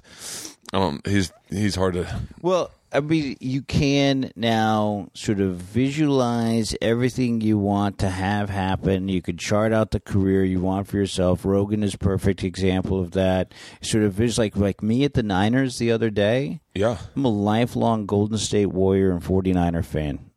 This is like a dream come true. how did you get in there? I roasted. I did a private gig. Roasted. I, me and Soder. There's comics that are 49er fans. I'll tell you, like uh, I know Michael Che, Dan Soder, Tommy Johnagin, David Huntsberger, myself are big Niner fans. Yeah. I know Carlos Alazraqui as well. I can't leave him out. And we, the four of us, went up and did this rules of engagement thing. We did videos for the Niners. Yeah. But it was through Steve Simone. So Steve Simone used to be in Philly Yeah, and work for the Eagles. The guy he worked with at the Eagles, who was in charge of their like shooting some of their videos, went to Kansas City Chiefs. Then the Niners hired him. Simone hooked him up with me. I started talking to him on the phone. We became good friends. He now became the vice president of the 49ers. Oh, wow. And had me do a gig where I roasted Trent Baalke, the old GM, on his 50th birthday. So I'm shitting on Jed York. I'm like, everybody's there. Tom Rathman, Trent Dilfer. And I'm just crushing people. Jim Tomsula, before he was coach, I walked up and I go, keep it going for Ron Jeremy, everybody. and he turns around and goes, fuck you. and I just go, let's get started. And I just hammered people. I go, Jed York is here. Um, big round of applause for Jed. He's the owner of the San Francisco 49ers. I go, Jed went to Notre Dame on a My Mom Owns a Fucking Football Team scholarship. and just people are going nuts. Yeah. And then I made fun of Colin Kaepernick way while he was still good. and people went, and Trent Dilfer uh, in the back. This was like my opening lines because I knew for a fact that this is way before any of this news came out. Jim Harbaugh and uh, people and people weren't getting along. yeah. So I go, Jim Harbaugh couldn't be here tonight, folks. Before we start, a couple of announcements. That's the best way to start any roast. Yeah. Let me. Uh, uh, Jim Harbaugh cannot be here. Unfortunately, he's on a Disney cruise where I have it on good authority that he's already made Goofy cry twice. and he also just tried to sign Peter Pan to the practice squad as a four-string quarterback, which is ridiculous because we already have Colt McCoy. How many Peter Pans do we need? And fucking, I hear Dilfer in the back go, "Holy shit, this is gonna be good!" and then I go, AJ Jenkins can't be here tonight. He's a bad draft pick, little wide receiver that never worked out. Yeah. And I go, he wanted to come, but um, he got bumped by an old lady in the airport and thrown off his route. and then when he went to get on the plane, they wouldn't let him fly without an adult. And then I go, and Colin Kaepernick uh, can't be here tonight, folks, which I'm bummed about. Colin really wanted to come, but you see, he had a second option, and for the first time in his entire career, he decided to take a look at it. and fucking, uh, fucking the place went bananas. Oh, that's fucking. I mean, this is like a hundred Is it football just you roasting executives. it? Is it Me, I'm the only comedian there, and a couple of his friends got up and told some stories. Yeah. But then I just fucking hammered people. Things went a little south. If anybody's a hockey fan, the general manager of the San Jose Sharks was there. This guy Doug Wilson. and I saved him for last, which was a mistake, and I should have just excluded him. Really? Because it was all football guys. I had jokes for scouts. I did an impression of the trainer. Like fucking the trainer came up to me, this guy Ferg, and he's like, "Hey, buddy, that was fucking awesome." Chewing at all times. Yeah. I go. He goes, "Anything you need, bro, I'll I'll take care of it. I'm I'm I'm your guy. Yeah. Like you want anything Niner related, I will make it oh. happen." So I grew up with this team. My dad had tickets at Kezar Stadium. Uh, I had the same section with all my buddies in Candlestick. Growing up, I went to every single game since I was five years old. On Really? so I've been at that stadium, lived there, and then they moved. We have 16 tickets at the new stadium, and then all of this shit happened. So then I meet Jed York afterwards. I meet everybody afterwards, and then they tell me, you know, and I go and I do. I roasted the NFL owners before the Super Bowl. That was the Jeremy Renner, Steve Miller gig. oh, really? So I was sitting at a table with Robert Kraft, the CEO of Pepsi. Robert Kraft is the owner of the New Yeah, England yeah, yeah. Patriots, and Les Moonves. Right when I had a script that with CBS, and he was the sole decision maker. Like it was insane. He was at the roast. He was he was at my table. Jed York, the owner of the 49ers, goes, "Hey man," he goes, "I know you got this CBS deal. You want to sit next to Les Moonves?" And I go, Shut up. "Sure, fuck it. I think this couldn't get weirder." Fuck. And so that's when I walked in. Do I you get got- nervous?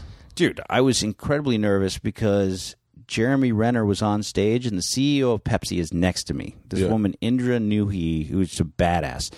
Old, what I had no idea is all the stadium owners, all the owners of all these football teams, billionaires, were all making their rounds by my table and kissing her ring because she has Pepsi deals at every single stadium.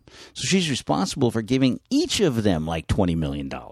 Oh, wow. So they, I, and she's a huge Daily Show fan, which I knew. She goes, she was taking selfies with me. So then people are saying, "Who the fuck is this guy?" Shut the Yeah. fuck so up. and people were coming around and being nice to me.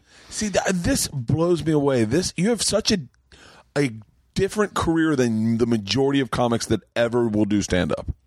Like I would be shitting my pants. I was. So I'm sitting next to the this guy Stacy, who's the head of PR for the Patriots, and I'm running some bits by him. And I go, I was going to go up and do this Tooth Fairy bit, and he goes, "Buddy, nobody wants to hear about your kids." Yeah, wait till you hear this. Fucking so. And this is afterwards. Yeah. So I do my bit. It they all can't laugh as much as they'd like to. My biggest laughs come from people that aren't present. Like I'm roasting every almost every single owner. So I get to Woody Johnson from the Jets, who's the owner of the Jets. I know everything. yeah. And he wasn't there. And I go, I'm bummed that Woody Johnson couldn't be here tonight, folks.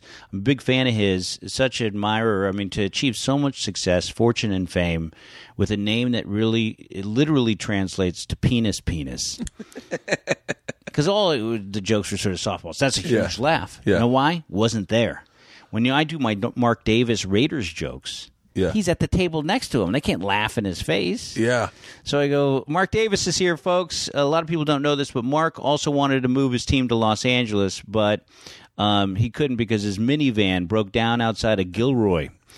And fucking just like he's there. He's got one of the worst haircuts. If you don't know what Mark Davis, the owner of the now Las Vegas Raiders, uh, his hair looks like, you got to Yeah. look at it. It's just a straight up bowl cut.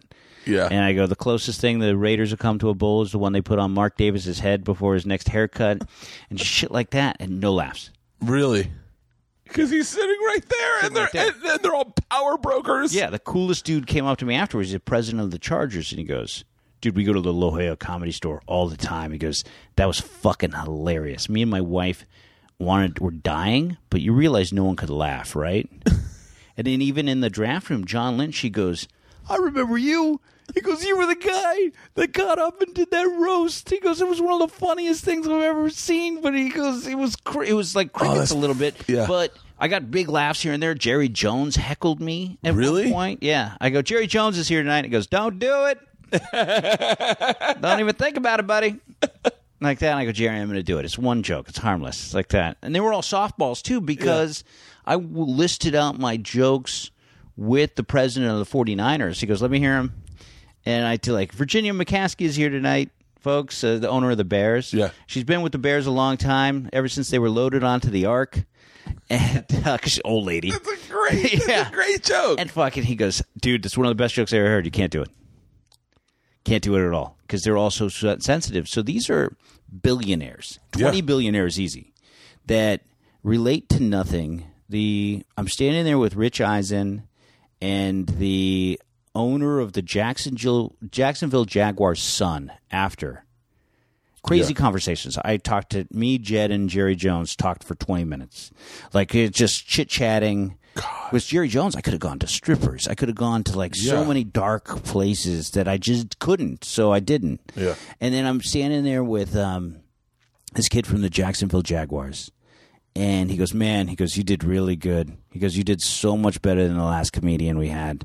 He was so terrible. Who? He just ate shit. And I go, Who was it? And he goes, This guy, Jim Gaffigan? Oh, shut up! oh, shut up! Because he did material, and they don't relate to anything. And if you're They up don't there, relate to anything. if you're up there talking about baloney and hot pockets and all the fucking Jim Gaffigan is one of the best comedians that exists. But they have such a different. They want jokes about they can't like what are they going to talk about? Their pilot getting a fight with their chef? Like yeah. they can't. pilot getting in a fight with their chef. Don't you hate it? Dude, when- can I to when I did that corporate, the girl said to me, "All these guys are very wealthy," and I was like, "Okay." She's like, "So, like, I'd talk about your Rolex. I'd talk about like flying first class." I was like, "I don't, ha- I don't write jokes. I don't write like, I don't That's write." a whole that you know what? This is untapped co- uh, comedy set. Just do a set Yeah. for ultra wealthy people. Have an hour that just caters to the ultra wealthy, like a super billionaire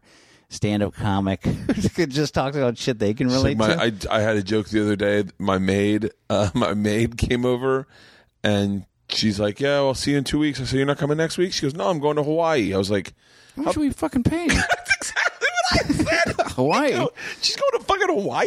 Oh, and LeeAnn's like, yeah. And I was like, what the fuck? And then we got our gardener went to fucking. Well, he went to Mexico, but he went to Mexico for a month, and he just left for a month, and my, we still paid him. And I was What? like, yeah. I was like, what the fuck, LeeAnn? Dude, my gardener brings me cigars. And Bill thinks it's the best thing. He's like, Isn't it fucking great that you started as a stand up comic? No hopes of making money, money, and now you have a story about your gardener bringing you cigars? Yeah. Like, fucking. Dude, I, I get blown away sometimes. Like, well, I took the f- girls to London. I'm, I'm sure I've told this somewhere, but I took the girls to London, and uh, we we took we had like a driver taking us out to the to um to this Warwick Warwick Castle. We're gonna spend the night, and we stop in Shakespeare's hometown to go have lunch on this beau- on the Thames River. It's just this beautiful, fucking rustic, uh, like bread and breakfast that we're gonna stop. and Amazing. have Yeah. and uh, it's real rich people shit. And I, like, I mean, we're doing it, but it is what rich people do. And then all of a sudden, LeeAnn just goes, "I'm getting out of the car." And she goes, "Wait, wait, wait! Stop and take a second to be very proud of yourself." Because she goes, "Just your silly jokes got us here. Like your jokes." You just me going up on an open mic and saying, "I think I can do, do this," and then mm-hmm. you then you have the ability to afford to take your family to Europe. You're like, "Shut the fuck up!" From stand up comedy. And it really also, to people listening, and I've said this on other shows, but I'm going to say it again if you haven't heard me talk about this. Find what it is that you really, really love. Chances are you're listening to this on a way to a, a job that you can't stand. But what we have in common, and something magical does happen when you find the thing that you truly should do and you love doing, and you start doing it, all things fall into place. And now we're sitting in this super fucking cool man cave, and you're able to take your kids to fucking Europe because because of, I'm because I I love it. I Yeah. love stand up. I love it and I obsess about it. I love watching good stand up. I love like I just started reading again because I was like I bet it'll add to my stand up. Yeah. I bet if I have knowledge of shit I don't know, Sure. it'll slide away and slide in the same way it does with like a tell. Tell and Big Jay Soder and I were saying this. They have some sometimes they have the obscurest references, but you they're funny because you go like where did you where did you pick that up where what did you do last week like they're almost like willing to bring in new stuff so i'm reading this book about this hermit because i have a part of me wants to just fucking disappear so i was like maybe i'll maybe that'll I turn into that. a joke what I have the disappear thing going in a major way. So I'm looking at real estate constantly, thinking about because I'm close now to kids being out of the house. I'm on the back end of this thing. okay let's start this very slowly this is i'm having panic about this So I look at RVs. Do you know what? All right, so I want to start. We got to do this. This will be our baby steps, and you, if me and you do it, and I know we can get Rory Scovel and Jay Larson and a bunch of other guys with Yeah. kids to do it. I want to do a caravan comedy tour, and I want to all of us to get our own RV. Yeah. Family comes. Yeah. We set out. We pick them up in Phoenix. We do Grand Canyon, whatever. We do all that shit, and then we go through and we do a show in Tucson, and we all camp. Yeah. And the guys go out at night and do our shows, and all the women and the kids, they fucking campfire it up and do s'mores love this and all idea. this stuff. Let's do this this summer. Yeah, please. That'll be fucking great. We could do it in August for sure. We take him down to Bisbee to visit Uncle Uncle Doug. I love it. Uncle Doug. Yeah. LeeAnn and I almost bought uh, an RV uh, the other day. Really? Uh, LeeAnn's obsessed with RVs. I'll go with you to look at them anytime. oh, Because I bought a 1988 FJ62 Land Cruiser Yeah. that I know I, I mean, I, I got it for this reason to tow a trailer. So- And I look at trailers constantly. We look at trailers non fucking stop. you know what uh, website I'm on, and everybody's got to go to this website is sportsmobile.com. And what they do is they'll take a Dodge Sprinter and they completely fucking trick it out. Now you need about $80,000. But this thing is loaded and built any way you want it to be built. It's also you can do it with the diesel engine, create this What's the name of the website? sportsmobile.com. Now they've been around forever, and it's like a lot of they'll trick out an Econoline van. I'm sure Rogan has one or Custom about it. camper vans. Yep. Start looking at some of the models because then they'll take a diesel Mercedes, huge like sort of touring van, and These are fucking awesome. Yeah. Dude, can, uh, can I tell you one of my favorite things to do? Um, I think it's called van life. It's all these rock climbers live out of their vans, and I and they met one of those dudes. Yeah, in Yosemite, I did a Sierra Club benefit with that. The like one of the main guys. Yeah. Yeah, and the, and so they, they do these tours of their vans. Uh, the guy that was on Alex uh, Alex Honahold Honahelder, I saw he was the he's the guy that free climbed fucking El Half Capitan. Dome. Yeah, El Capitan. Yeah, I did a, a speaking game with him. Like he was the a keynote speaker. And I watched his van life, and they were just taking a tour of his van, and I was like, "Oh, this is fucking badass." And I was like, "Oh, I want a van." And then I was like, "Oh, I'm gonna get a fucking van. What I'm gonna do is get this is what LeeAnn and I have been thinking about. Get an RV that we find that, and then gut it and make personalize it and make it ours." But yeah, I'm I'm having real sincere panic attacks. I was sitting out front with LeeAnn, and I said something. I said. Oh, I shouldn't, but I, I'll just tell you, speak honestly. I, mean, I I, give a I'd fuck. say that's how we started. This started Yeah. with panic attacks. Yeah. I wake up in the middle of the night. I said to LeeAnn, I said, uh, I, I said I want to get a new house. I said I, I feel like I'm at the age Because you just fixed this. we just fixed it, but now LeeAnn, she goes, no, this is where I'm gonna this I'm gonna, this is a house I'm gonna live in forever. And then I was like, hold on, I want one more. I want one more. I want a big house. We're not I go, in that house yet.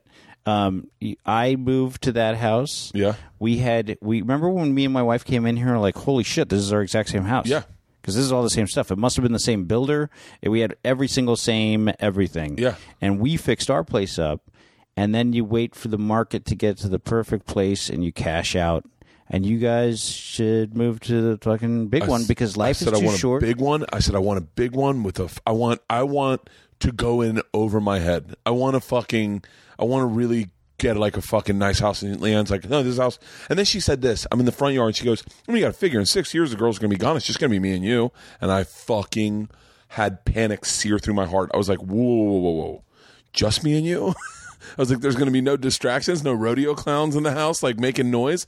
Just me and you. She goes, yeah. Have I you won't- had both girls leave the house and go to sleepovers and have it just be you and LeeAnn in the house? Uh, no. We just had it. Me and my wife went out for a hike the next day. We took the dogs on a hike and we were like looking at each other like what the fuck is this about like we couldn't like us no one because my kids will bicker you know just like Yeah, your kids yeah. will and like just there's no problems at all my kids are great well we're hanging out we're remodeling our kitchen right now and I love your kitchen. yeah, yeah. Everybody loves my kitchen. It's guess who didn't love it. uh, so fucking uh, we're all eating King Taco and sitting there. Yeah. And uh, oh, which leads me to another story. This just happened last night. So I didn't tell my wife. I said a lady, but um, I parked my car right out in front of King Taco. King Taco is an LA taco franchise. It's fucking great. So I park the car. Pasadena meters are crazy, but I get the best parking spot. Look at my wife's car. No quarter tray like I have. Yeah. Not a dime, nothing. Yeah. It's all in her purse. So I go into the King Taco with a, I, my money out. I got $20 and I go, hey, everybody in line, um, I just need a quarter. I go, I'll pay you right back. But if you got two quarters, turn around. She says, I hear, I got a quarter. And it is a really super cute in the face, huge boobed Latina chick who takes out some quarters and gives them to me. Yeah.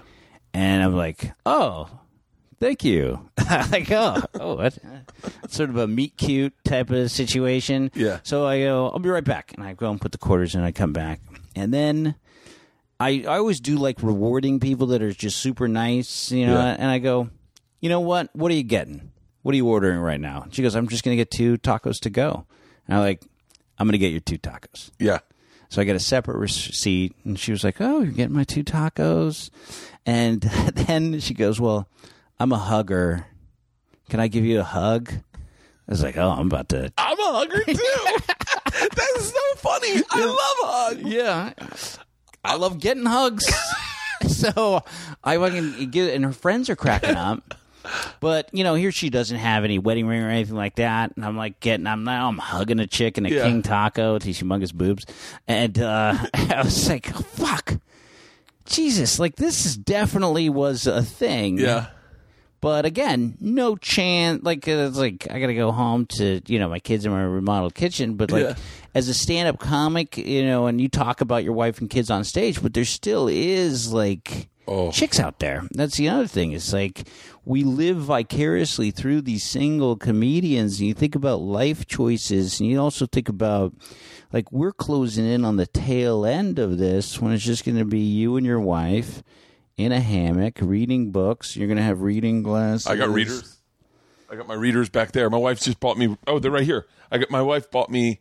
Uh, bought me nine pairs of readers and then just put them all over the house because I was. I'm always like, where the fuck are the readers? She just bought Yeah. nine pairs. Amazon. Like, you can yeah. buy them at Amazon for like three dollars. You get I look five pairs of fucking- glasses. oh.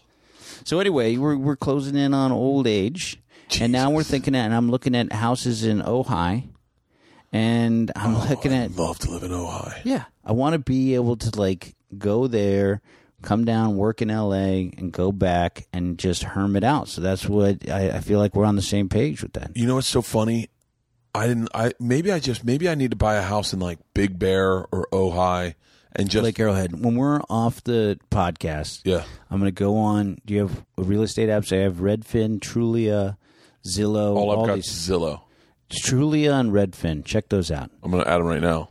So I go on there and I look at Lake Arrowhead and I look at um, all these other little places. You can't. Somebody was telling me about Pioneer Town. Everyone's moving to Pioneer Town. Really?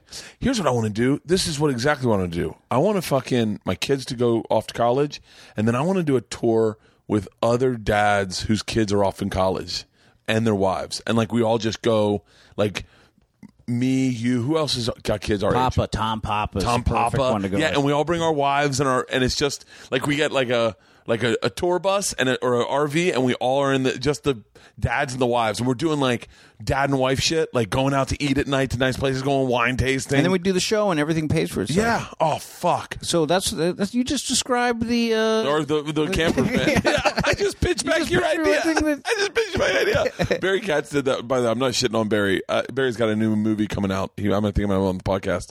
Barry Katz went. and- he has a new movie coming out about himself. No, but a documentary he did. Um, I fucking meant to reply to him. I'm sorry. Can someone tell Barry I watched it and I like it and I want to talk to him about it? Um, I, I shouldn't talk about it until he gets on this thing. But he one time we were in a meeting and uh, I I pitched an idea and I pitched the idea was a guy goes out on uh, three dates with three different women.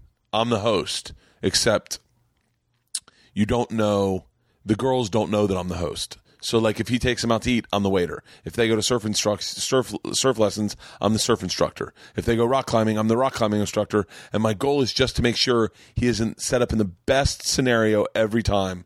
I'm his wingman. And then Barry uh, and- Secret wingman. yeah, and so Barry, Louis Ander- it was me and Louis Anderson. Louis Anderson was producing it.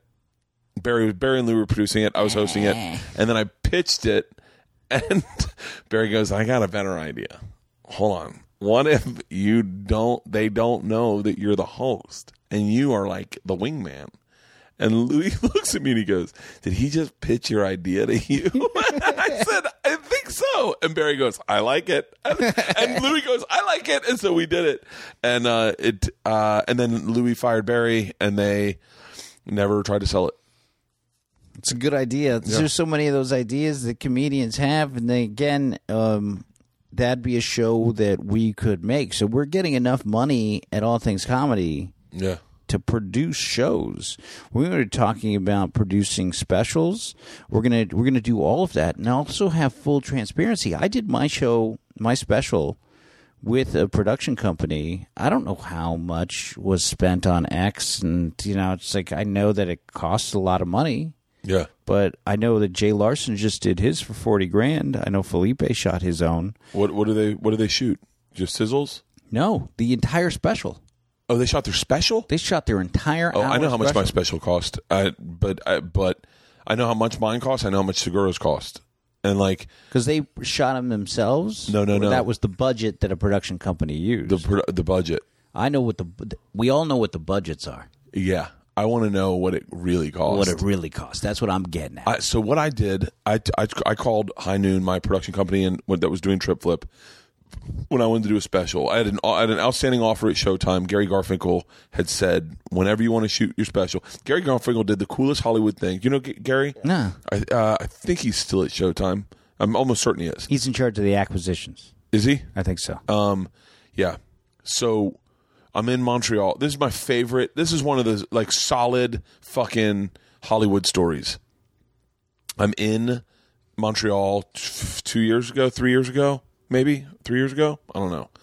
And I'm doing my hour for all the buyers: HBO, Netflix, um, Comedy Central. Comedy Central. Yeah. They're all at the Nest. I think I was at the Nest, and they're all watching me run this, do the, do my hour to see if they want to buy it uh, I'm nervous as shit, going fuck. Like I don't. And Gary Garfinkle comes up to my green room with uh, two Jamesons, hands me one, and he goes, "Have a great show." I said, "Thanks." He goes, "Just you know, I'll buy it." And I went, "What?" And he goes, "I'll buy it. You don't even need to do the hour. I buy it." I was like, "Really?" He goes, "Yeah." So there's no pressure. It's already been sold. So go and have a great show. And I was like, I was like, "Fucking." Thank you, dude. That was the coolest thing. What a sweet fucking what it uh, just you don't hear about those great stories and good people like there's the greatest Yeah. fucking guy. And I was like, dude, I was like, you have no idea how big, how monumental that is to me. Because now I get to have a great, now I get to go out knowing that I get a seven point lead, you know? And I, you know, I just got to not fumble the ball. It's, I, Well, Showtime put out some really shitty comedy uh, and has been associated with some really bad stand up. But thanks to Sebastian, yeah. thanks to yourself, and I feel they're doing one with Erik Griffin and Santina because of the I'm Dying Up Here thing. I Yeah. feel like I'm in really good company going into this. And like I say, I say I, qu- I'll quit. Yeah. I'm like, threat- it's not an idle threat. Like, I like, I, like, and please, some people are like listening, probably going, "Yeah, fucking quit." Like, Who gives a fuck? I'm gonna walk away. I'll pack your bags for you. yeah, But I, um, it's good. You know, like I said, my other one was on Comedy Central, and Comedy Central airs this shit Oh. on Friday night at midnight and then doesn't have any streaming option for you to watch it. They think they do, but it's not one anyone even knows about or is aware of. I Like, had- they don't put any money behind. Like, hey, Comedy Central streaming, you can watch all of these specials. There's no billboard that's ever existed for that. There's no marketing campaign. It's like, you know what all these comedians have in common? They did a Comedy Central special, and you can watch them all here for five bucks a month. They don't have any outreach like that. Yeah. So there's a ton of us that have done Comedy Central specials, which again, my other one, Why is the Rabbit Crying, showed up on every single top 10 list for the year. No one saw it. Yeah, no one saw mine. No one. and if they did, do you want Is to? that- Yeah, that's that's it. You want to know the real irony? That I don't even know if this irony, but the real fucking hilariousness of this. We all shot specials for Comedy Central at the same time. Me, Chris Titus, Bill Burr, and Pete Correale. Okay, we all got the exact same note. Wear dark colored jeans with a dark colored shirt with a with a with a with, a- with a with a uh, No way. with, and we all wore black shirts with dark jeans. All of us, we look identical. Hilarious. Not you couldn't tell any of our specials apart, and and they were all shot in the exact same theater. So we're wearing the same outfit. It's fucking. The only difference is I have some facial hair, Yeah. but it was like fucking. Well, it's like, not until Bill takes his business to Netflix, and then um, other people start doing Netflix specials. That's why I What's the next one going to be? What's the next thing going to be? Because it can't like right now. Showtime's in a good spot. You know what? Ideally, the net, next thing is going to be is well, you know, co- uh, all things comedy is going to start doing specials and then sell them to these other places. So Yeah. we're going to do exactly what you know. I'm shooting my next one in. I haven't. I guess I'm announcing this now, but uh, I'm shooting my next one in February. In, Oh, uh, shit. at the Trocadero. That's a great spot to shoot in. Yeah. My grandmother's going to be 98, yeah. and I was. I'm going to have her uh, bring me on stage. Oh, that's awesome. Yeah. So, uh, but yeah, I'm, I've already. Uh, the, I got to figure out a couple more stories, but I'm doing the road so aggressively until then. Yeah. And I'm and I, I'm not doing theater. I'm doing theaters in uh, Australia, but I'm not doing the. Oh, by the way, I'm do, I'm doing a tour in Australia. Everybody. Oh, that's awesome. And uh, and so, but I'm doing clubs because I want to keep doing. I want to get it in rote. Like I, I mi- I missed that when I was young. When how when I was hungry and I was like fucking on the road and I was due a weekend and you fucking really just. It's almost like you when you do it a lot. Yeah, you you perfect it and you almost have like all the instead of like you're a butcher and you've got every knife at your disposal. But when you're ju- when you're doing television and you're just doing stand up every now and then, it's like you go, "Oh, I got one knife. I know I got one knife that can cut. Let's just hope." But right now, I'm like, I fucking I did like 18 weeks in a row, and I fucking came out like with huge chunks worked out, and I was like, "Yeah, "This is what I'm fucking talking about." Yeah. See, I don't. Yeah, I have the opposite of that. I have no. I have this special, and then I have no. I had a couple things drop in my lap, and she was like, "Oh, that could be a bit. That could be a bit." Yeah. But now I'm like, all my efforts are concentrated on like writing and this movie and producing this show. But you're, like but all that's I don't. I think you'd be bored just doing stand up. You're different than all of us. I've always said this. Tom and I have always said this. You're different than all of us because you can do what we all do, but you can also do a hundred other things. Well, that's why I sat with this guy Jonathan Groff, who is one of the executive producers of Blackish, and he was uh, the showrunner for Happy Endings at the time. Yeah. and I was telling him about my background, and I didn't even think twice about it, but now it's sort of coming back to me. Um, he goes, "Oh, dude," he goes, "You're going to be a great showrunner. You can be a showrunner." oh, you'd be a fantastic and showrunner. then that's what's happening. And then I had this deal with CBS, and I go, I would like to match up with one of your Latino showrunners if possible. And he goes, There are no Latino showrunners. And I go, Really? And he goes, That's what you are, man. And then got a phone call where somebody wants me to be that, and then I have this Comedy Central thing where I'm the creative and creator and executive producer, and I am the showrunner. Um, yeah, that's starting to happen. And then also, you get to stay. I get a huge amount of like satisfaction from writing jokes for other people Yeah. and having them kill. Me and Kevin Christy watched Tim Allen come out of retirement. Yeah. we were in the Laugh Factory, and it, he was working shit out. So this is a guy who used to be on the top of the top of the world. Does all the Santa Claus movies, Home Improvement, hugely successful. Goes on stage at the Laugh Factory, and people were thrilled to see him, but it wasn't good yeah, and he's he hadn't worked it out. So I walked up to his assistant, and then I talked to Tim, and I go, "Hey, do you mind? We could just watch that. I want to come tomorrow night, and I'm going to record, and then I'm going to go back, and I go just so we can do it." And I handed that fucker nine pages of jokes yeah. and I saw me and Kevin Chris high fived. because he got a standing ovation after his fucking set, and he got a huge applause break after one of our bits, and we were like. Boom! Fucking walked away. And He never like there was no compensation. Yeah. There was zero. I didn't expect it. Didn't ask for it. Didn't even think about it. And fucking handed the guy nine pages, and some of them were great, but it worked in with his all the premises that he had. Yeah. I took them and we just wrote them all out and just re- had bits for him, and then he um, killed it. Like I was so excited watching another dude fucking kill with my material. I'm like, oh, this is great. Uh, yeah. So I get a great I, did, I didn't. I didn't like it so much when I watched other dudes kill with my material. Well, when you hand him the sheet of paper, yeah, it's different. Yeah, I would love. I, I my problem is, I am so, I'm so. Uh, I have a really hard time taking uh, advice from anyone else. Like I, I, fe- I don't. It's I like someone, someone just. So it was like I remember Tosh one time was like, "Hey man, uh, you should. I like that black chick. You always want to date a black chick joke. You should should keep that. But I have a joke that I can't use that you should use to open it.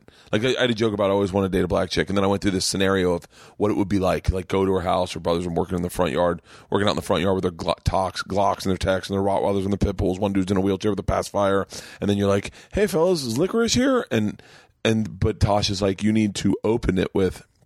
I've always wanted to date a black chick, just as long as she's never had sex with a black guy. and I was, hilarious. it's such a great joke, but I could never do it. I could never. Why? Because it was his.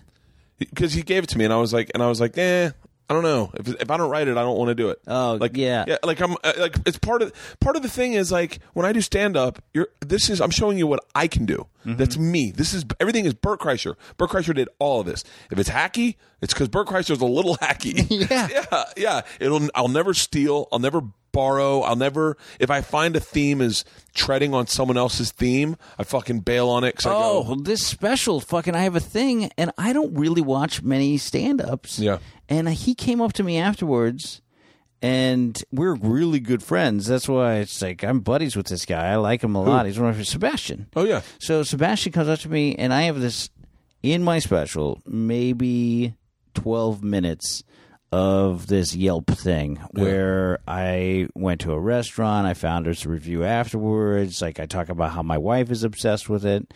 But then I was going through and I was watching some of the Osh- I was going on Showtime seeing how mine would be listed. Yeah. And then I had never seen any of Sebastian's specials before. So I was like, I'll just click on this. yeah. Little nugget of exactly my Yelp thing. Really? And he comes up to me afterwards, and this is me doing a set like seven months ago, and he goes, "The Yelp thing's hilarious. How long you been doing that?" And I didn't know, and I go, "Oh Jesus, I've been carrying around this fucking material for four years. Like I'm like the worst. I don't do anything. Like I'm way Yeah. too long." Way too long. yeah. And then he goes, "Oh, okay." And I was, you know, we're again we're friendly, Yeah. and I thought he was just admiring the bit because a couple of people came up. Like I perfected it once I started working on it. yeah. And again, it's 12 minutes. It's not like I take the same nugget of a premise that the What's two the- of us thought of. Well, it's just Yelp. Like, not once have I ever thought to fucking log in after having a club sandwich. Like, I don't understand the any the mi- mentality of anybody who's reviewing anything. I really don't. If you're not a professional fucking you reviewer getting paid for it, I don't understand who's fucking taking the time out of their lives to do Me. anything. Me. Shut the I fuck up. I swear to God. You ready? I'll read you one of my reviews. For what? Wait, hold on. I gotta find. You have so much shit going on. That is such a waste of time unless you're using Oh, this I as a bit. Fucking no! I swear to God. So what I would do, I my reviews aren't on here. I'm on. The, it's on a different account. Um, For I food would- restaurants? a hundred percent. So we both this is both of our joke. And I did this. I do this all the time. Can I tell you? Can I tell you that I believe I, when I watch I, I watched Sebastian's the first one. I think the one that really popped for him. I Yeah. watched it just sitting in the man cave one night. It came on, and I'm having a glass of wine, and I'm like, "Oh, this shit's fucking funny." I don't, and I don't think we I Sebast- always loved him, Yeah. dude. We in the back of the comedy store, me, Maz Jobrani, and uh, Steve Rannazzisi. I remember I, was, I just was hanging out with Maz the other day. He's great. Where He's was one I of my with good, good friends. So we would drink, and we would be. This is like 2005, 2004. Yeah. And we'd watch Sebastian and fucking be hunched over laughing. And again, this is a comedy store. There's 12 people in the audience. Yeah. We're drunk and it's late. And it's like, dude, he would has always killed me. I think he's fucking one of the best stand ups Yeah. that's ever been. Like, he just, I love it all. Which, by the way, I keep meaning to give him shit when I see him because he had a baby bash. Do you know about this? No. Because he does this whole thing. Aren't you embarrassed? Yeah. He had a baby bash where all the guys dressed up as in onesies, and they had like a baby party where they all dressed as babies. And I was like, "What the fuck is this?" And this is one of the first things I was like. Holy fuck! Like, Yeah. aren't you fucking embarrassed? Like, fucking, like, that's one of the things where I was like, dude, are you Seb- serious? I watched Sebastian's special and I said, he, when he goes, "Who are these people?" I, I, I sat in my man cave and I go, "Me." I everything that he drives him nuts about people, I do all the time. Like I do. Who are these people that take their shirt off at a game? I'm like me, definitely me. Like, um, so I write I write Yelp reviews, but they're extensive. So like, Yeah, that's one thing I can't I get- understand. people wasting their time. I, I just don't get I it. got uh, I I you got have a a following? No, no, I just did. I do it for fun for me. So I do it. I would get BLTs everywhere. When I was on the road for Travel Channel, I'd get BLTs everywhere I go, and I'd review the BLTs. A very simple sandwich, but I would leave like a fucking three paragraph review on their BLT. Too much mayonnaise. And y- like, oh, the the bacon feels like it was sourced at from a New Zealand farm just outside Queensland. That's how good this bit. Like, I would just on and on, and I would have so much fun. But I can't find them on my fucking thing. It must be on a different account. But yeah, I used to write Revel. I haven't written a Yelp review in a long so time. both the same bit that we had was like, why don't you just walk up to the manager and go, "Hey, this place fucking, your this restaurant is disgusting." Yeah. I I walked out. I was at a Buffalo Wild Wings with my family. My son said that's where he wanted to go on his birthday. This is two years ago. Oh, my And we go to a Buffalo Wild Wings. It's just the worst service, worst experience, gross people next to us, and I'm Yeah. not some snob. We were just like, I've been to plenty of Buffalo Wild Wings. I Not- like I'm not a snob. this one was a bad one. We went the one we went to in Pasadena oh. on I believe it's on Raymond was a bad it was a bad fucking Wild Wings. I wrote, so I wrote a review of a Buffalo Wild Wings one time. Keep and, going. and I look I walked up to the manager and I go, "Hey, this place is a fucking mess." I go, "The waitress is slow and she's an asshole." yeah, And I go, "This "Fucking everything about this place sucks." yeah, And you're over here chit-chatting. yep. Just so you know. I And went. I just walked away. And again, that's the whole thing. It's like ten seconds. There's my review right to your fucking Yeah. face. Well, I did. I a long time ago. I was in Baltimore, and I was right. I was staying downtown, and I walked to this restaurant. I forget the name of the place. I go to the restaurant. It's middle of the afternoon. I get a beer, and uh, and I have to order a sandwich. I asked him. I said, "What's the best thing you got?" And he says, "I don't know, man." And I go, "Okay." I said, "Is anything good?" And he goes, "I don't know, man. Look at the menu." So I'm like. Fuck so I look you. at so I look at the menu and I say, I think I was trying to be healthy. I say, I said, how's the turkey thing? It's good. It was so bad that I wrote a Yelp review. I was like, personally, I would never attend this place ever. The the bartender was a dick. The sandwich was horrible, and I put it on Yelp. And then I said, I was I was doing Rogan, and I said, yeah, I. uh I, I've given a bad Yelp, Yelp review. I gave it on this place in Baltimore, and the fucking dude contacted me. The manager contacted me. I, that's the other thing is if you put up bad reviews, they fucking they They try to like reply and they reply. Yeah, yeah, the guy yeah. reached out to me. He fucking emailed me. What did he say? He was like, he was like, hey man, I'm sorry you had this, a horrible I'm sorry you had a bad thing, but you can't do that to my business. You're destroying my business. You just went on the biggest podcast in the world and talk shit about my place. I got people in Baltimore that listen to Rogan are coming down to my fucking restaurant telling me that, that we were dicks to the machine. And he was like, and now I'm, I'm looking at everyone's replying to your Yelp review. I mean, could you please take it down? And I was like, hold on, your fucking service was bad. This is how it works. And then I was like, fuck. I go, I don't want this energy. I don't, so I took it down and I was Yeah. like, I go, I'm sorry, bro, but like, yeah, I, I No, you don't want to shut down a business. You don't wanna shut down but they don't also realize like, you know, if you're that's what brings us also back to fucking if you're that waiter or bartender was miserable, man. Yeah. That's not what they should be doing. Oh, our waitress in Calgary, I land and Scott picks me up. We go to this restaurant to go eat dinner because it's like late. Our waitress go, sits, sits, uh, sit, we sit down and she goes, ugh, do you guys, you guys really going to sit and have dinner now? And we're like, excuse me? She's like, I was just about to be get cut, and now I got to wait on you guys. I was blown the fuck away. Hey, do you notice this about Calgary? I was there with Tosh. Yeah. I've never seen more single, lonely men walking around by themselves in my entire life. There's a well that at my show there are a lot of those. I was looking at it, I was like, what the fuck is this? I go, do you see all these guys just walking around? And they weren't homeless either. yeah. It was like just a shopping bag. I, I wanted to do a video because I was down by the by the Prince Island, I think, and everyone was jogging, and I was like, well, I think Canadians jog different than Americans because I my theory is there's a, a comic Robert Vitrice who's a boxer who I was a friend of mine, and we and one day he said to me, "Do you think cavemen jogged the way we jog, or do you think they ran differently?" And I said, "What do you mean?" He goes, "Well, our jog is based on watching black people run."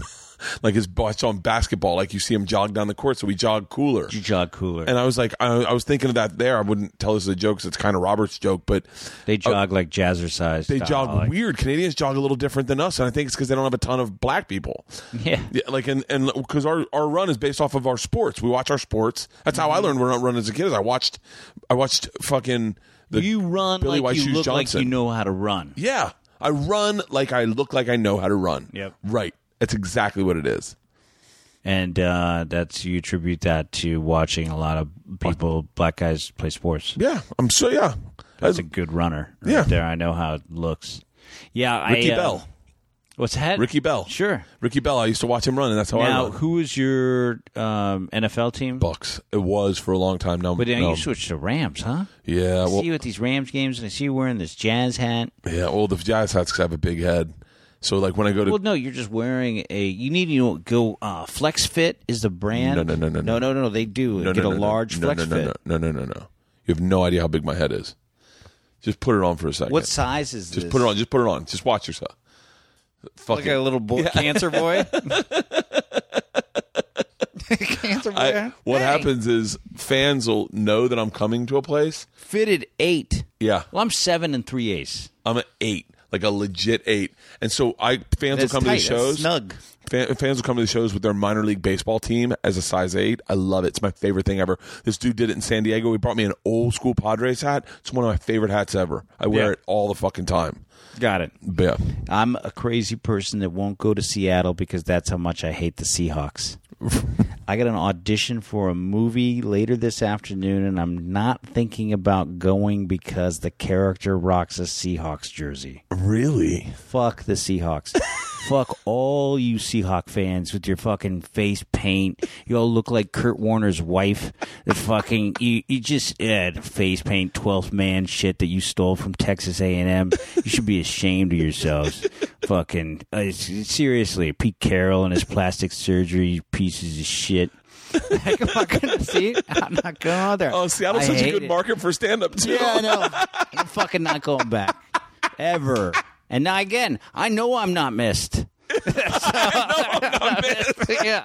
So fucking fuck you too. Uh, so yeah, I just hate it. I hate Seattle. I'm so passionate about hatred for teams that I went to a Dallas Cowboys game at the 49 49ers are shit right now. We're all looking like we have a chance because we have Kyle Shanahan and John Lynch. Yeah. But and we're definitely me and Soder and like a bunch of these guys, we're very excited about the prospect of us getting better because we're a horrible, horrible team that is on the rebound. We've Yeah. had great days, whatever.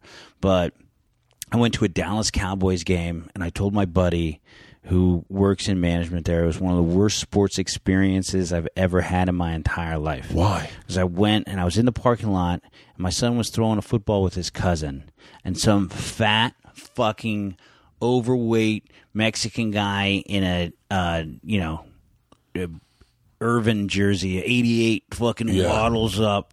This your fucking kid, bro? Like that, and like kids, the car it was hitting the ball was like you know the bad pass. It would Yeah. roll into somebody's bumper, and it was you're playing foot catch with a football in a football stadium parking lot. Yeah. This is not new, Yeah. right? It's what's done. And you tell your fucking kid, bro, fucking like that. And my son and my little little nephew were there, and I was so pissed. And I was I walk back and I go, kids, you stay here. And I go, I need every guy at this tailgate to come with me right now. Every single one of them. Yeah. So 15 dudes walk back to the guy. And I go, okay. Let's have this conversation you- one I more go, time. Now that the kids aren't around, let's talk about this again, you fucking asshole. Yeah. And I get real brave when there's a lot of other guys who can kick some ass. we all do. We all do. you know what? One of my buddies, uh, who's that guy, Tito Ortiz? yeah.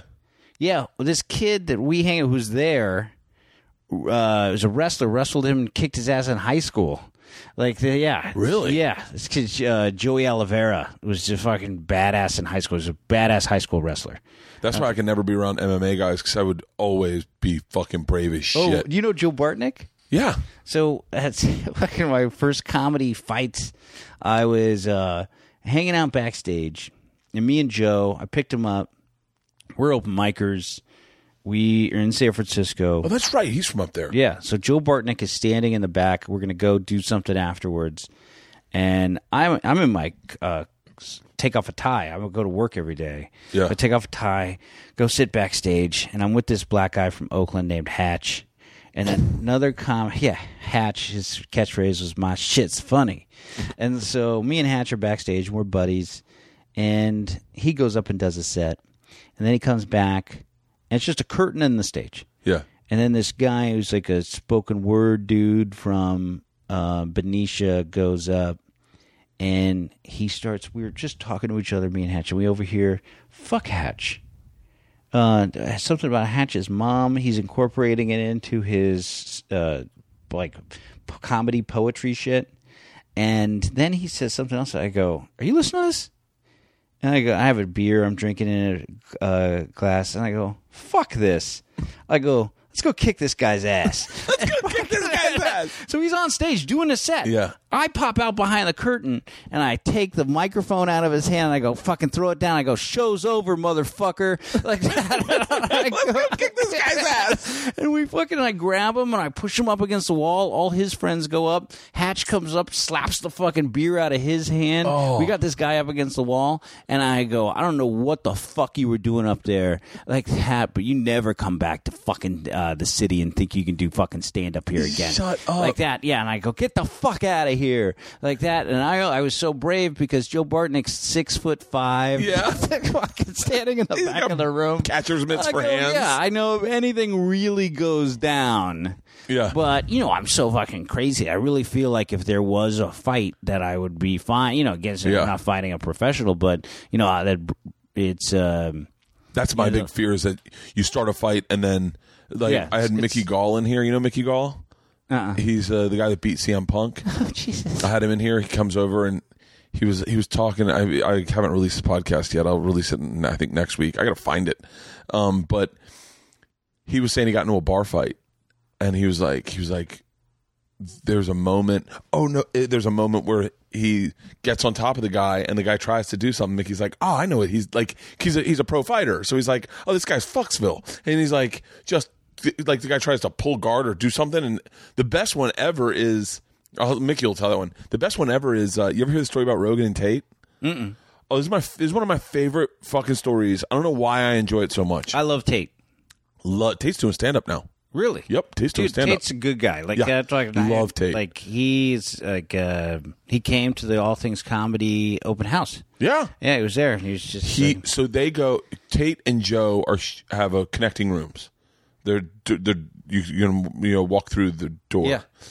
So they're down at the bar and there's this dickhead walking around with his shirt off in Vegas and he's just fucking start. He's going up to people and picking fights, like trying to pick a fight. How is that allowed? Like, why isn't security on him? Why is Exactly. like, So Tate and Joe see this and they're like, whatever, fuck that guy. They get, they're like, we don't want any part of this. They get out of here. There. They go up to the room. When they get up to Joe's room, the guy's trying to get into Joe's room. He's trying to use his key to get into his room. And Joe says, hey man, that's my room. And the guy's like, no, it's not. And he goes, yeah, it is. Tate goes to his room and opens his door, like waits for Joe, but opens his door and he goes, no, it is my room. And he goes, no, it's not. Fuck you. And then Joe takes his key and he opens the door and he goes, see, this is my room. And the guy's like, and Joe walks in. The guy goes, don't fucking walk away from me, bitch. And he's like, And Joe just shuts his door, and then he starts banging on fucking Joe's door. Tate comes into Joe's room, and Joe's like, "What are we gonna do?" And Tate's like, "Let's fuck this guy up." So he Tate goes outside. By the way, I'm fucking the story up, Tate. If if it's different, I apologize. Tate goes out of his room and goes, "Hey, buddy." And the guy takes a swing at Tate. Tate's a pro fighter, so he's like, "Oh, I got this." At this moment, security's coming up with his with his friends. The security guards are coming up the elevator with his friends, coming out the elevator. Joe goes out his door. They fucking go at it. They end on the ground. They land on the ground. Joe, Tate puts him in a omoplata, like a fucking move, and the security guard goes, "Guys, break it up." And Joe goes, "Give him one second. He's a professional mixed martial artist. He's just gonna put the guy to sleep." And the guy goes, "What?" And Tate fucking chokes him out, and he goes to sleep. and his friends are like, "What? What?" Like Joe's just like he's calling the fight. Don't worry, he's a professional mixed martial artist. He's just gonna put him to sleep. And the guy's like, "Huh?" oh, it's my favorite. I love that story. That's awesome. Yeah, you don't know who you're fighting, and also like I don't. I again, it's like this, like where I see gross injustice. Like I see somebody, like if I see somebody hitting a woman or something like that, I'm coming in. Like I don't care if who the fuck they are. I'm flying in. Like Yeah. I just I can't help it. I just it's always what I've always done. Like I I will see anything. I saw again had seen some crazy shit. Like I'll go flying. I saw a big fucking fight in a Safeway. So homeless in, in San Francisco doing the punchline, and this black guy walks in. He's got a backpack. I sort of see him. Shay, there's a couple security guards standing around. I'm gonna get some shit from my hotel room, and I'm walking around, and I see the they're trying to escort this guy out. He's got a backpack. He was shoplifting yeah. trying to shoplift, and the guy turns around, whips off, full on fight where the guy picks the homeless guy up, throws him onto the big display of strawberries. They're in the middle of all the berries, you know, in that big oh, island in the Oh, yeah, produce yeah, section. yeah, yeah. So in the produce section, it's just a fucking st- full on strawberry fight. Like just like people are they're into the flowers. You know how they have the whole flower section near Yeah. the produce. F- go flying into that. And then I go and I see this, and no, everyone's just standing around. A couple of people pick up their phones and start filming. Yeah. And I was like, fuck this. And I go up to the fight, and I, in the deepest loud, I'm loud. I can get really loud. Yeah. And I go, I go, it's over. Stop. Yeah. Stop now. Stop now. And they both just look up at me mid brawl and stop Yeah.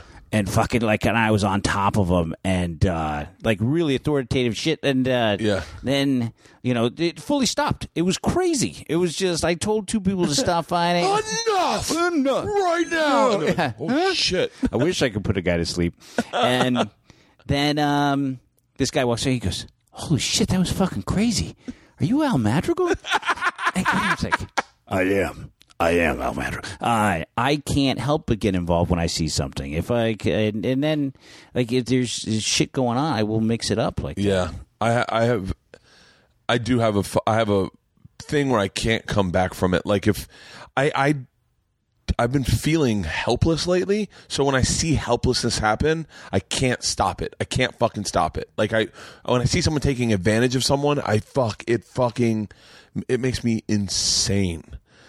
Ugh, I have something exactly that uh, on my mind about Well, that. And I can't share did it. something. This is going to bring us full again. I keep saying this a million times, but we have so many different tangents that we're coming back to, and this is a tangent that brings us back to the special. In the special called Shrimpin' Aint Easy, I tell the shrimp revenge story. You told me that you told me that a long time ago. I think right when it happened. I told John Hodgman from The Daily Show, and he goes, Are you doing that as a bit? And I go, No, because I really did it. I don't want to be liable. And he goes, Comedian sued for shrimping is the best article, headline, and press you could ever have. So just hope that the lady comes after you. um, you, hopefully you watch the special and it goes into what the seafood revenge sort of story is. But I flipped out at my daughter's dance studio, and this is what I did, and that's what the special is called. And so I'm hoping people watch it. It's May 5th. It goes on Showtime, and then it's streaming, like you said, and then I'll get a Vietnamese guy. Yeah, listen, we- we've done like two hours. We should probably wrap Yeah. this up. The uh, It's on Saturday night, Friday night, Friday night, May fifth. It At 10 comes p.m.? at uh, yeah, I think nine p.m. 9 p.m. Or yeah, there's people, and also there's a code. Did they give you a code for a free half hour of showtime with yours? Yes. Oh, you know what they no, you know what they did? You can download the, you can download the Showtime app and get a free trial. dude, you guys got to do this. Uh, It's- yeah, if you haven't done it for Bert Special, now you get to do that. You get to watch my special, Bert Special. Did they give you a code so you can get free. Showtime? I think they're giving me a code. I haven't. I get it this week, and um, yeah, that's uh, that's it. Oh, what are you doing? Are you on the road this weekend, Yeah. May fifth and sixth? Yeah. Okay. Why? What are you doing? I just got. I'm doing the Ice House with Ren and Azizi. I was wondering if you wanted to join. No, I'm at the Cincinnati Funny Bone. Oh, cool. Yeah, the fifth and s- or the t- uh, t- Liberty Township Funny Bone, and then uh, and then yeah, that's it. All right. Well, uh, I'm dying up here, and I hope people watch the special. And uh, it's no threat with all this stuff. Like again, nobody cares, but I hope you enjoy the special. Fucking- hey, that's what it should. Uh, the special should have been called. It's nobody fucking. Hey, when's cares. our All Things Comedy uh, website going to be up?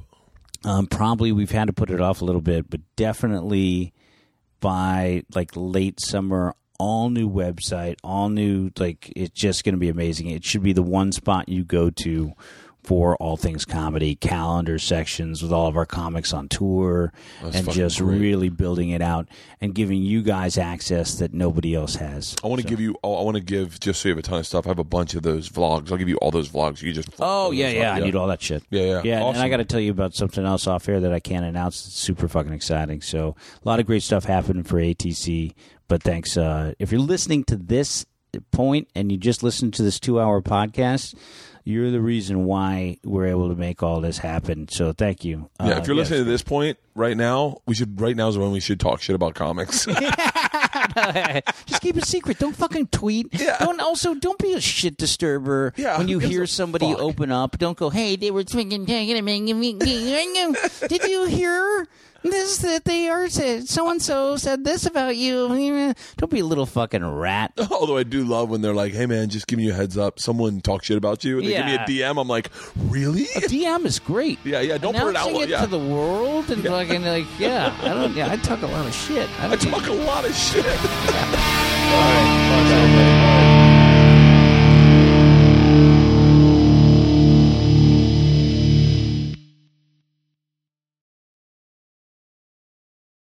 This episode was brought to you by The Machine.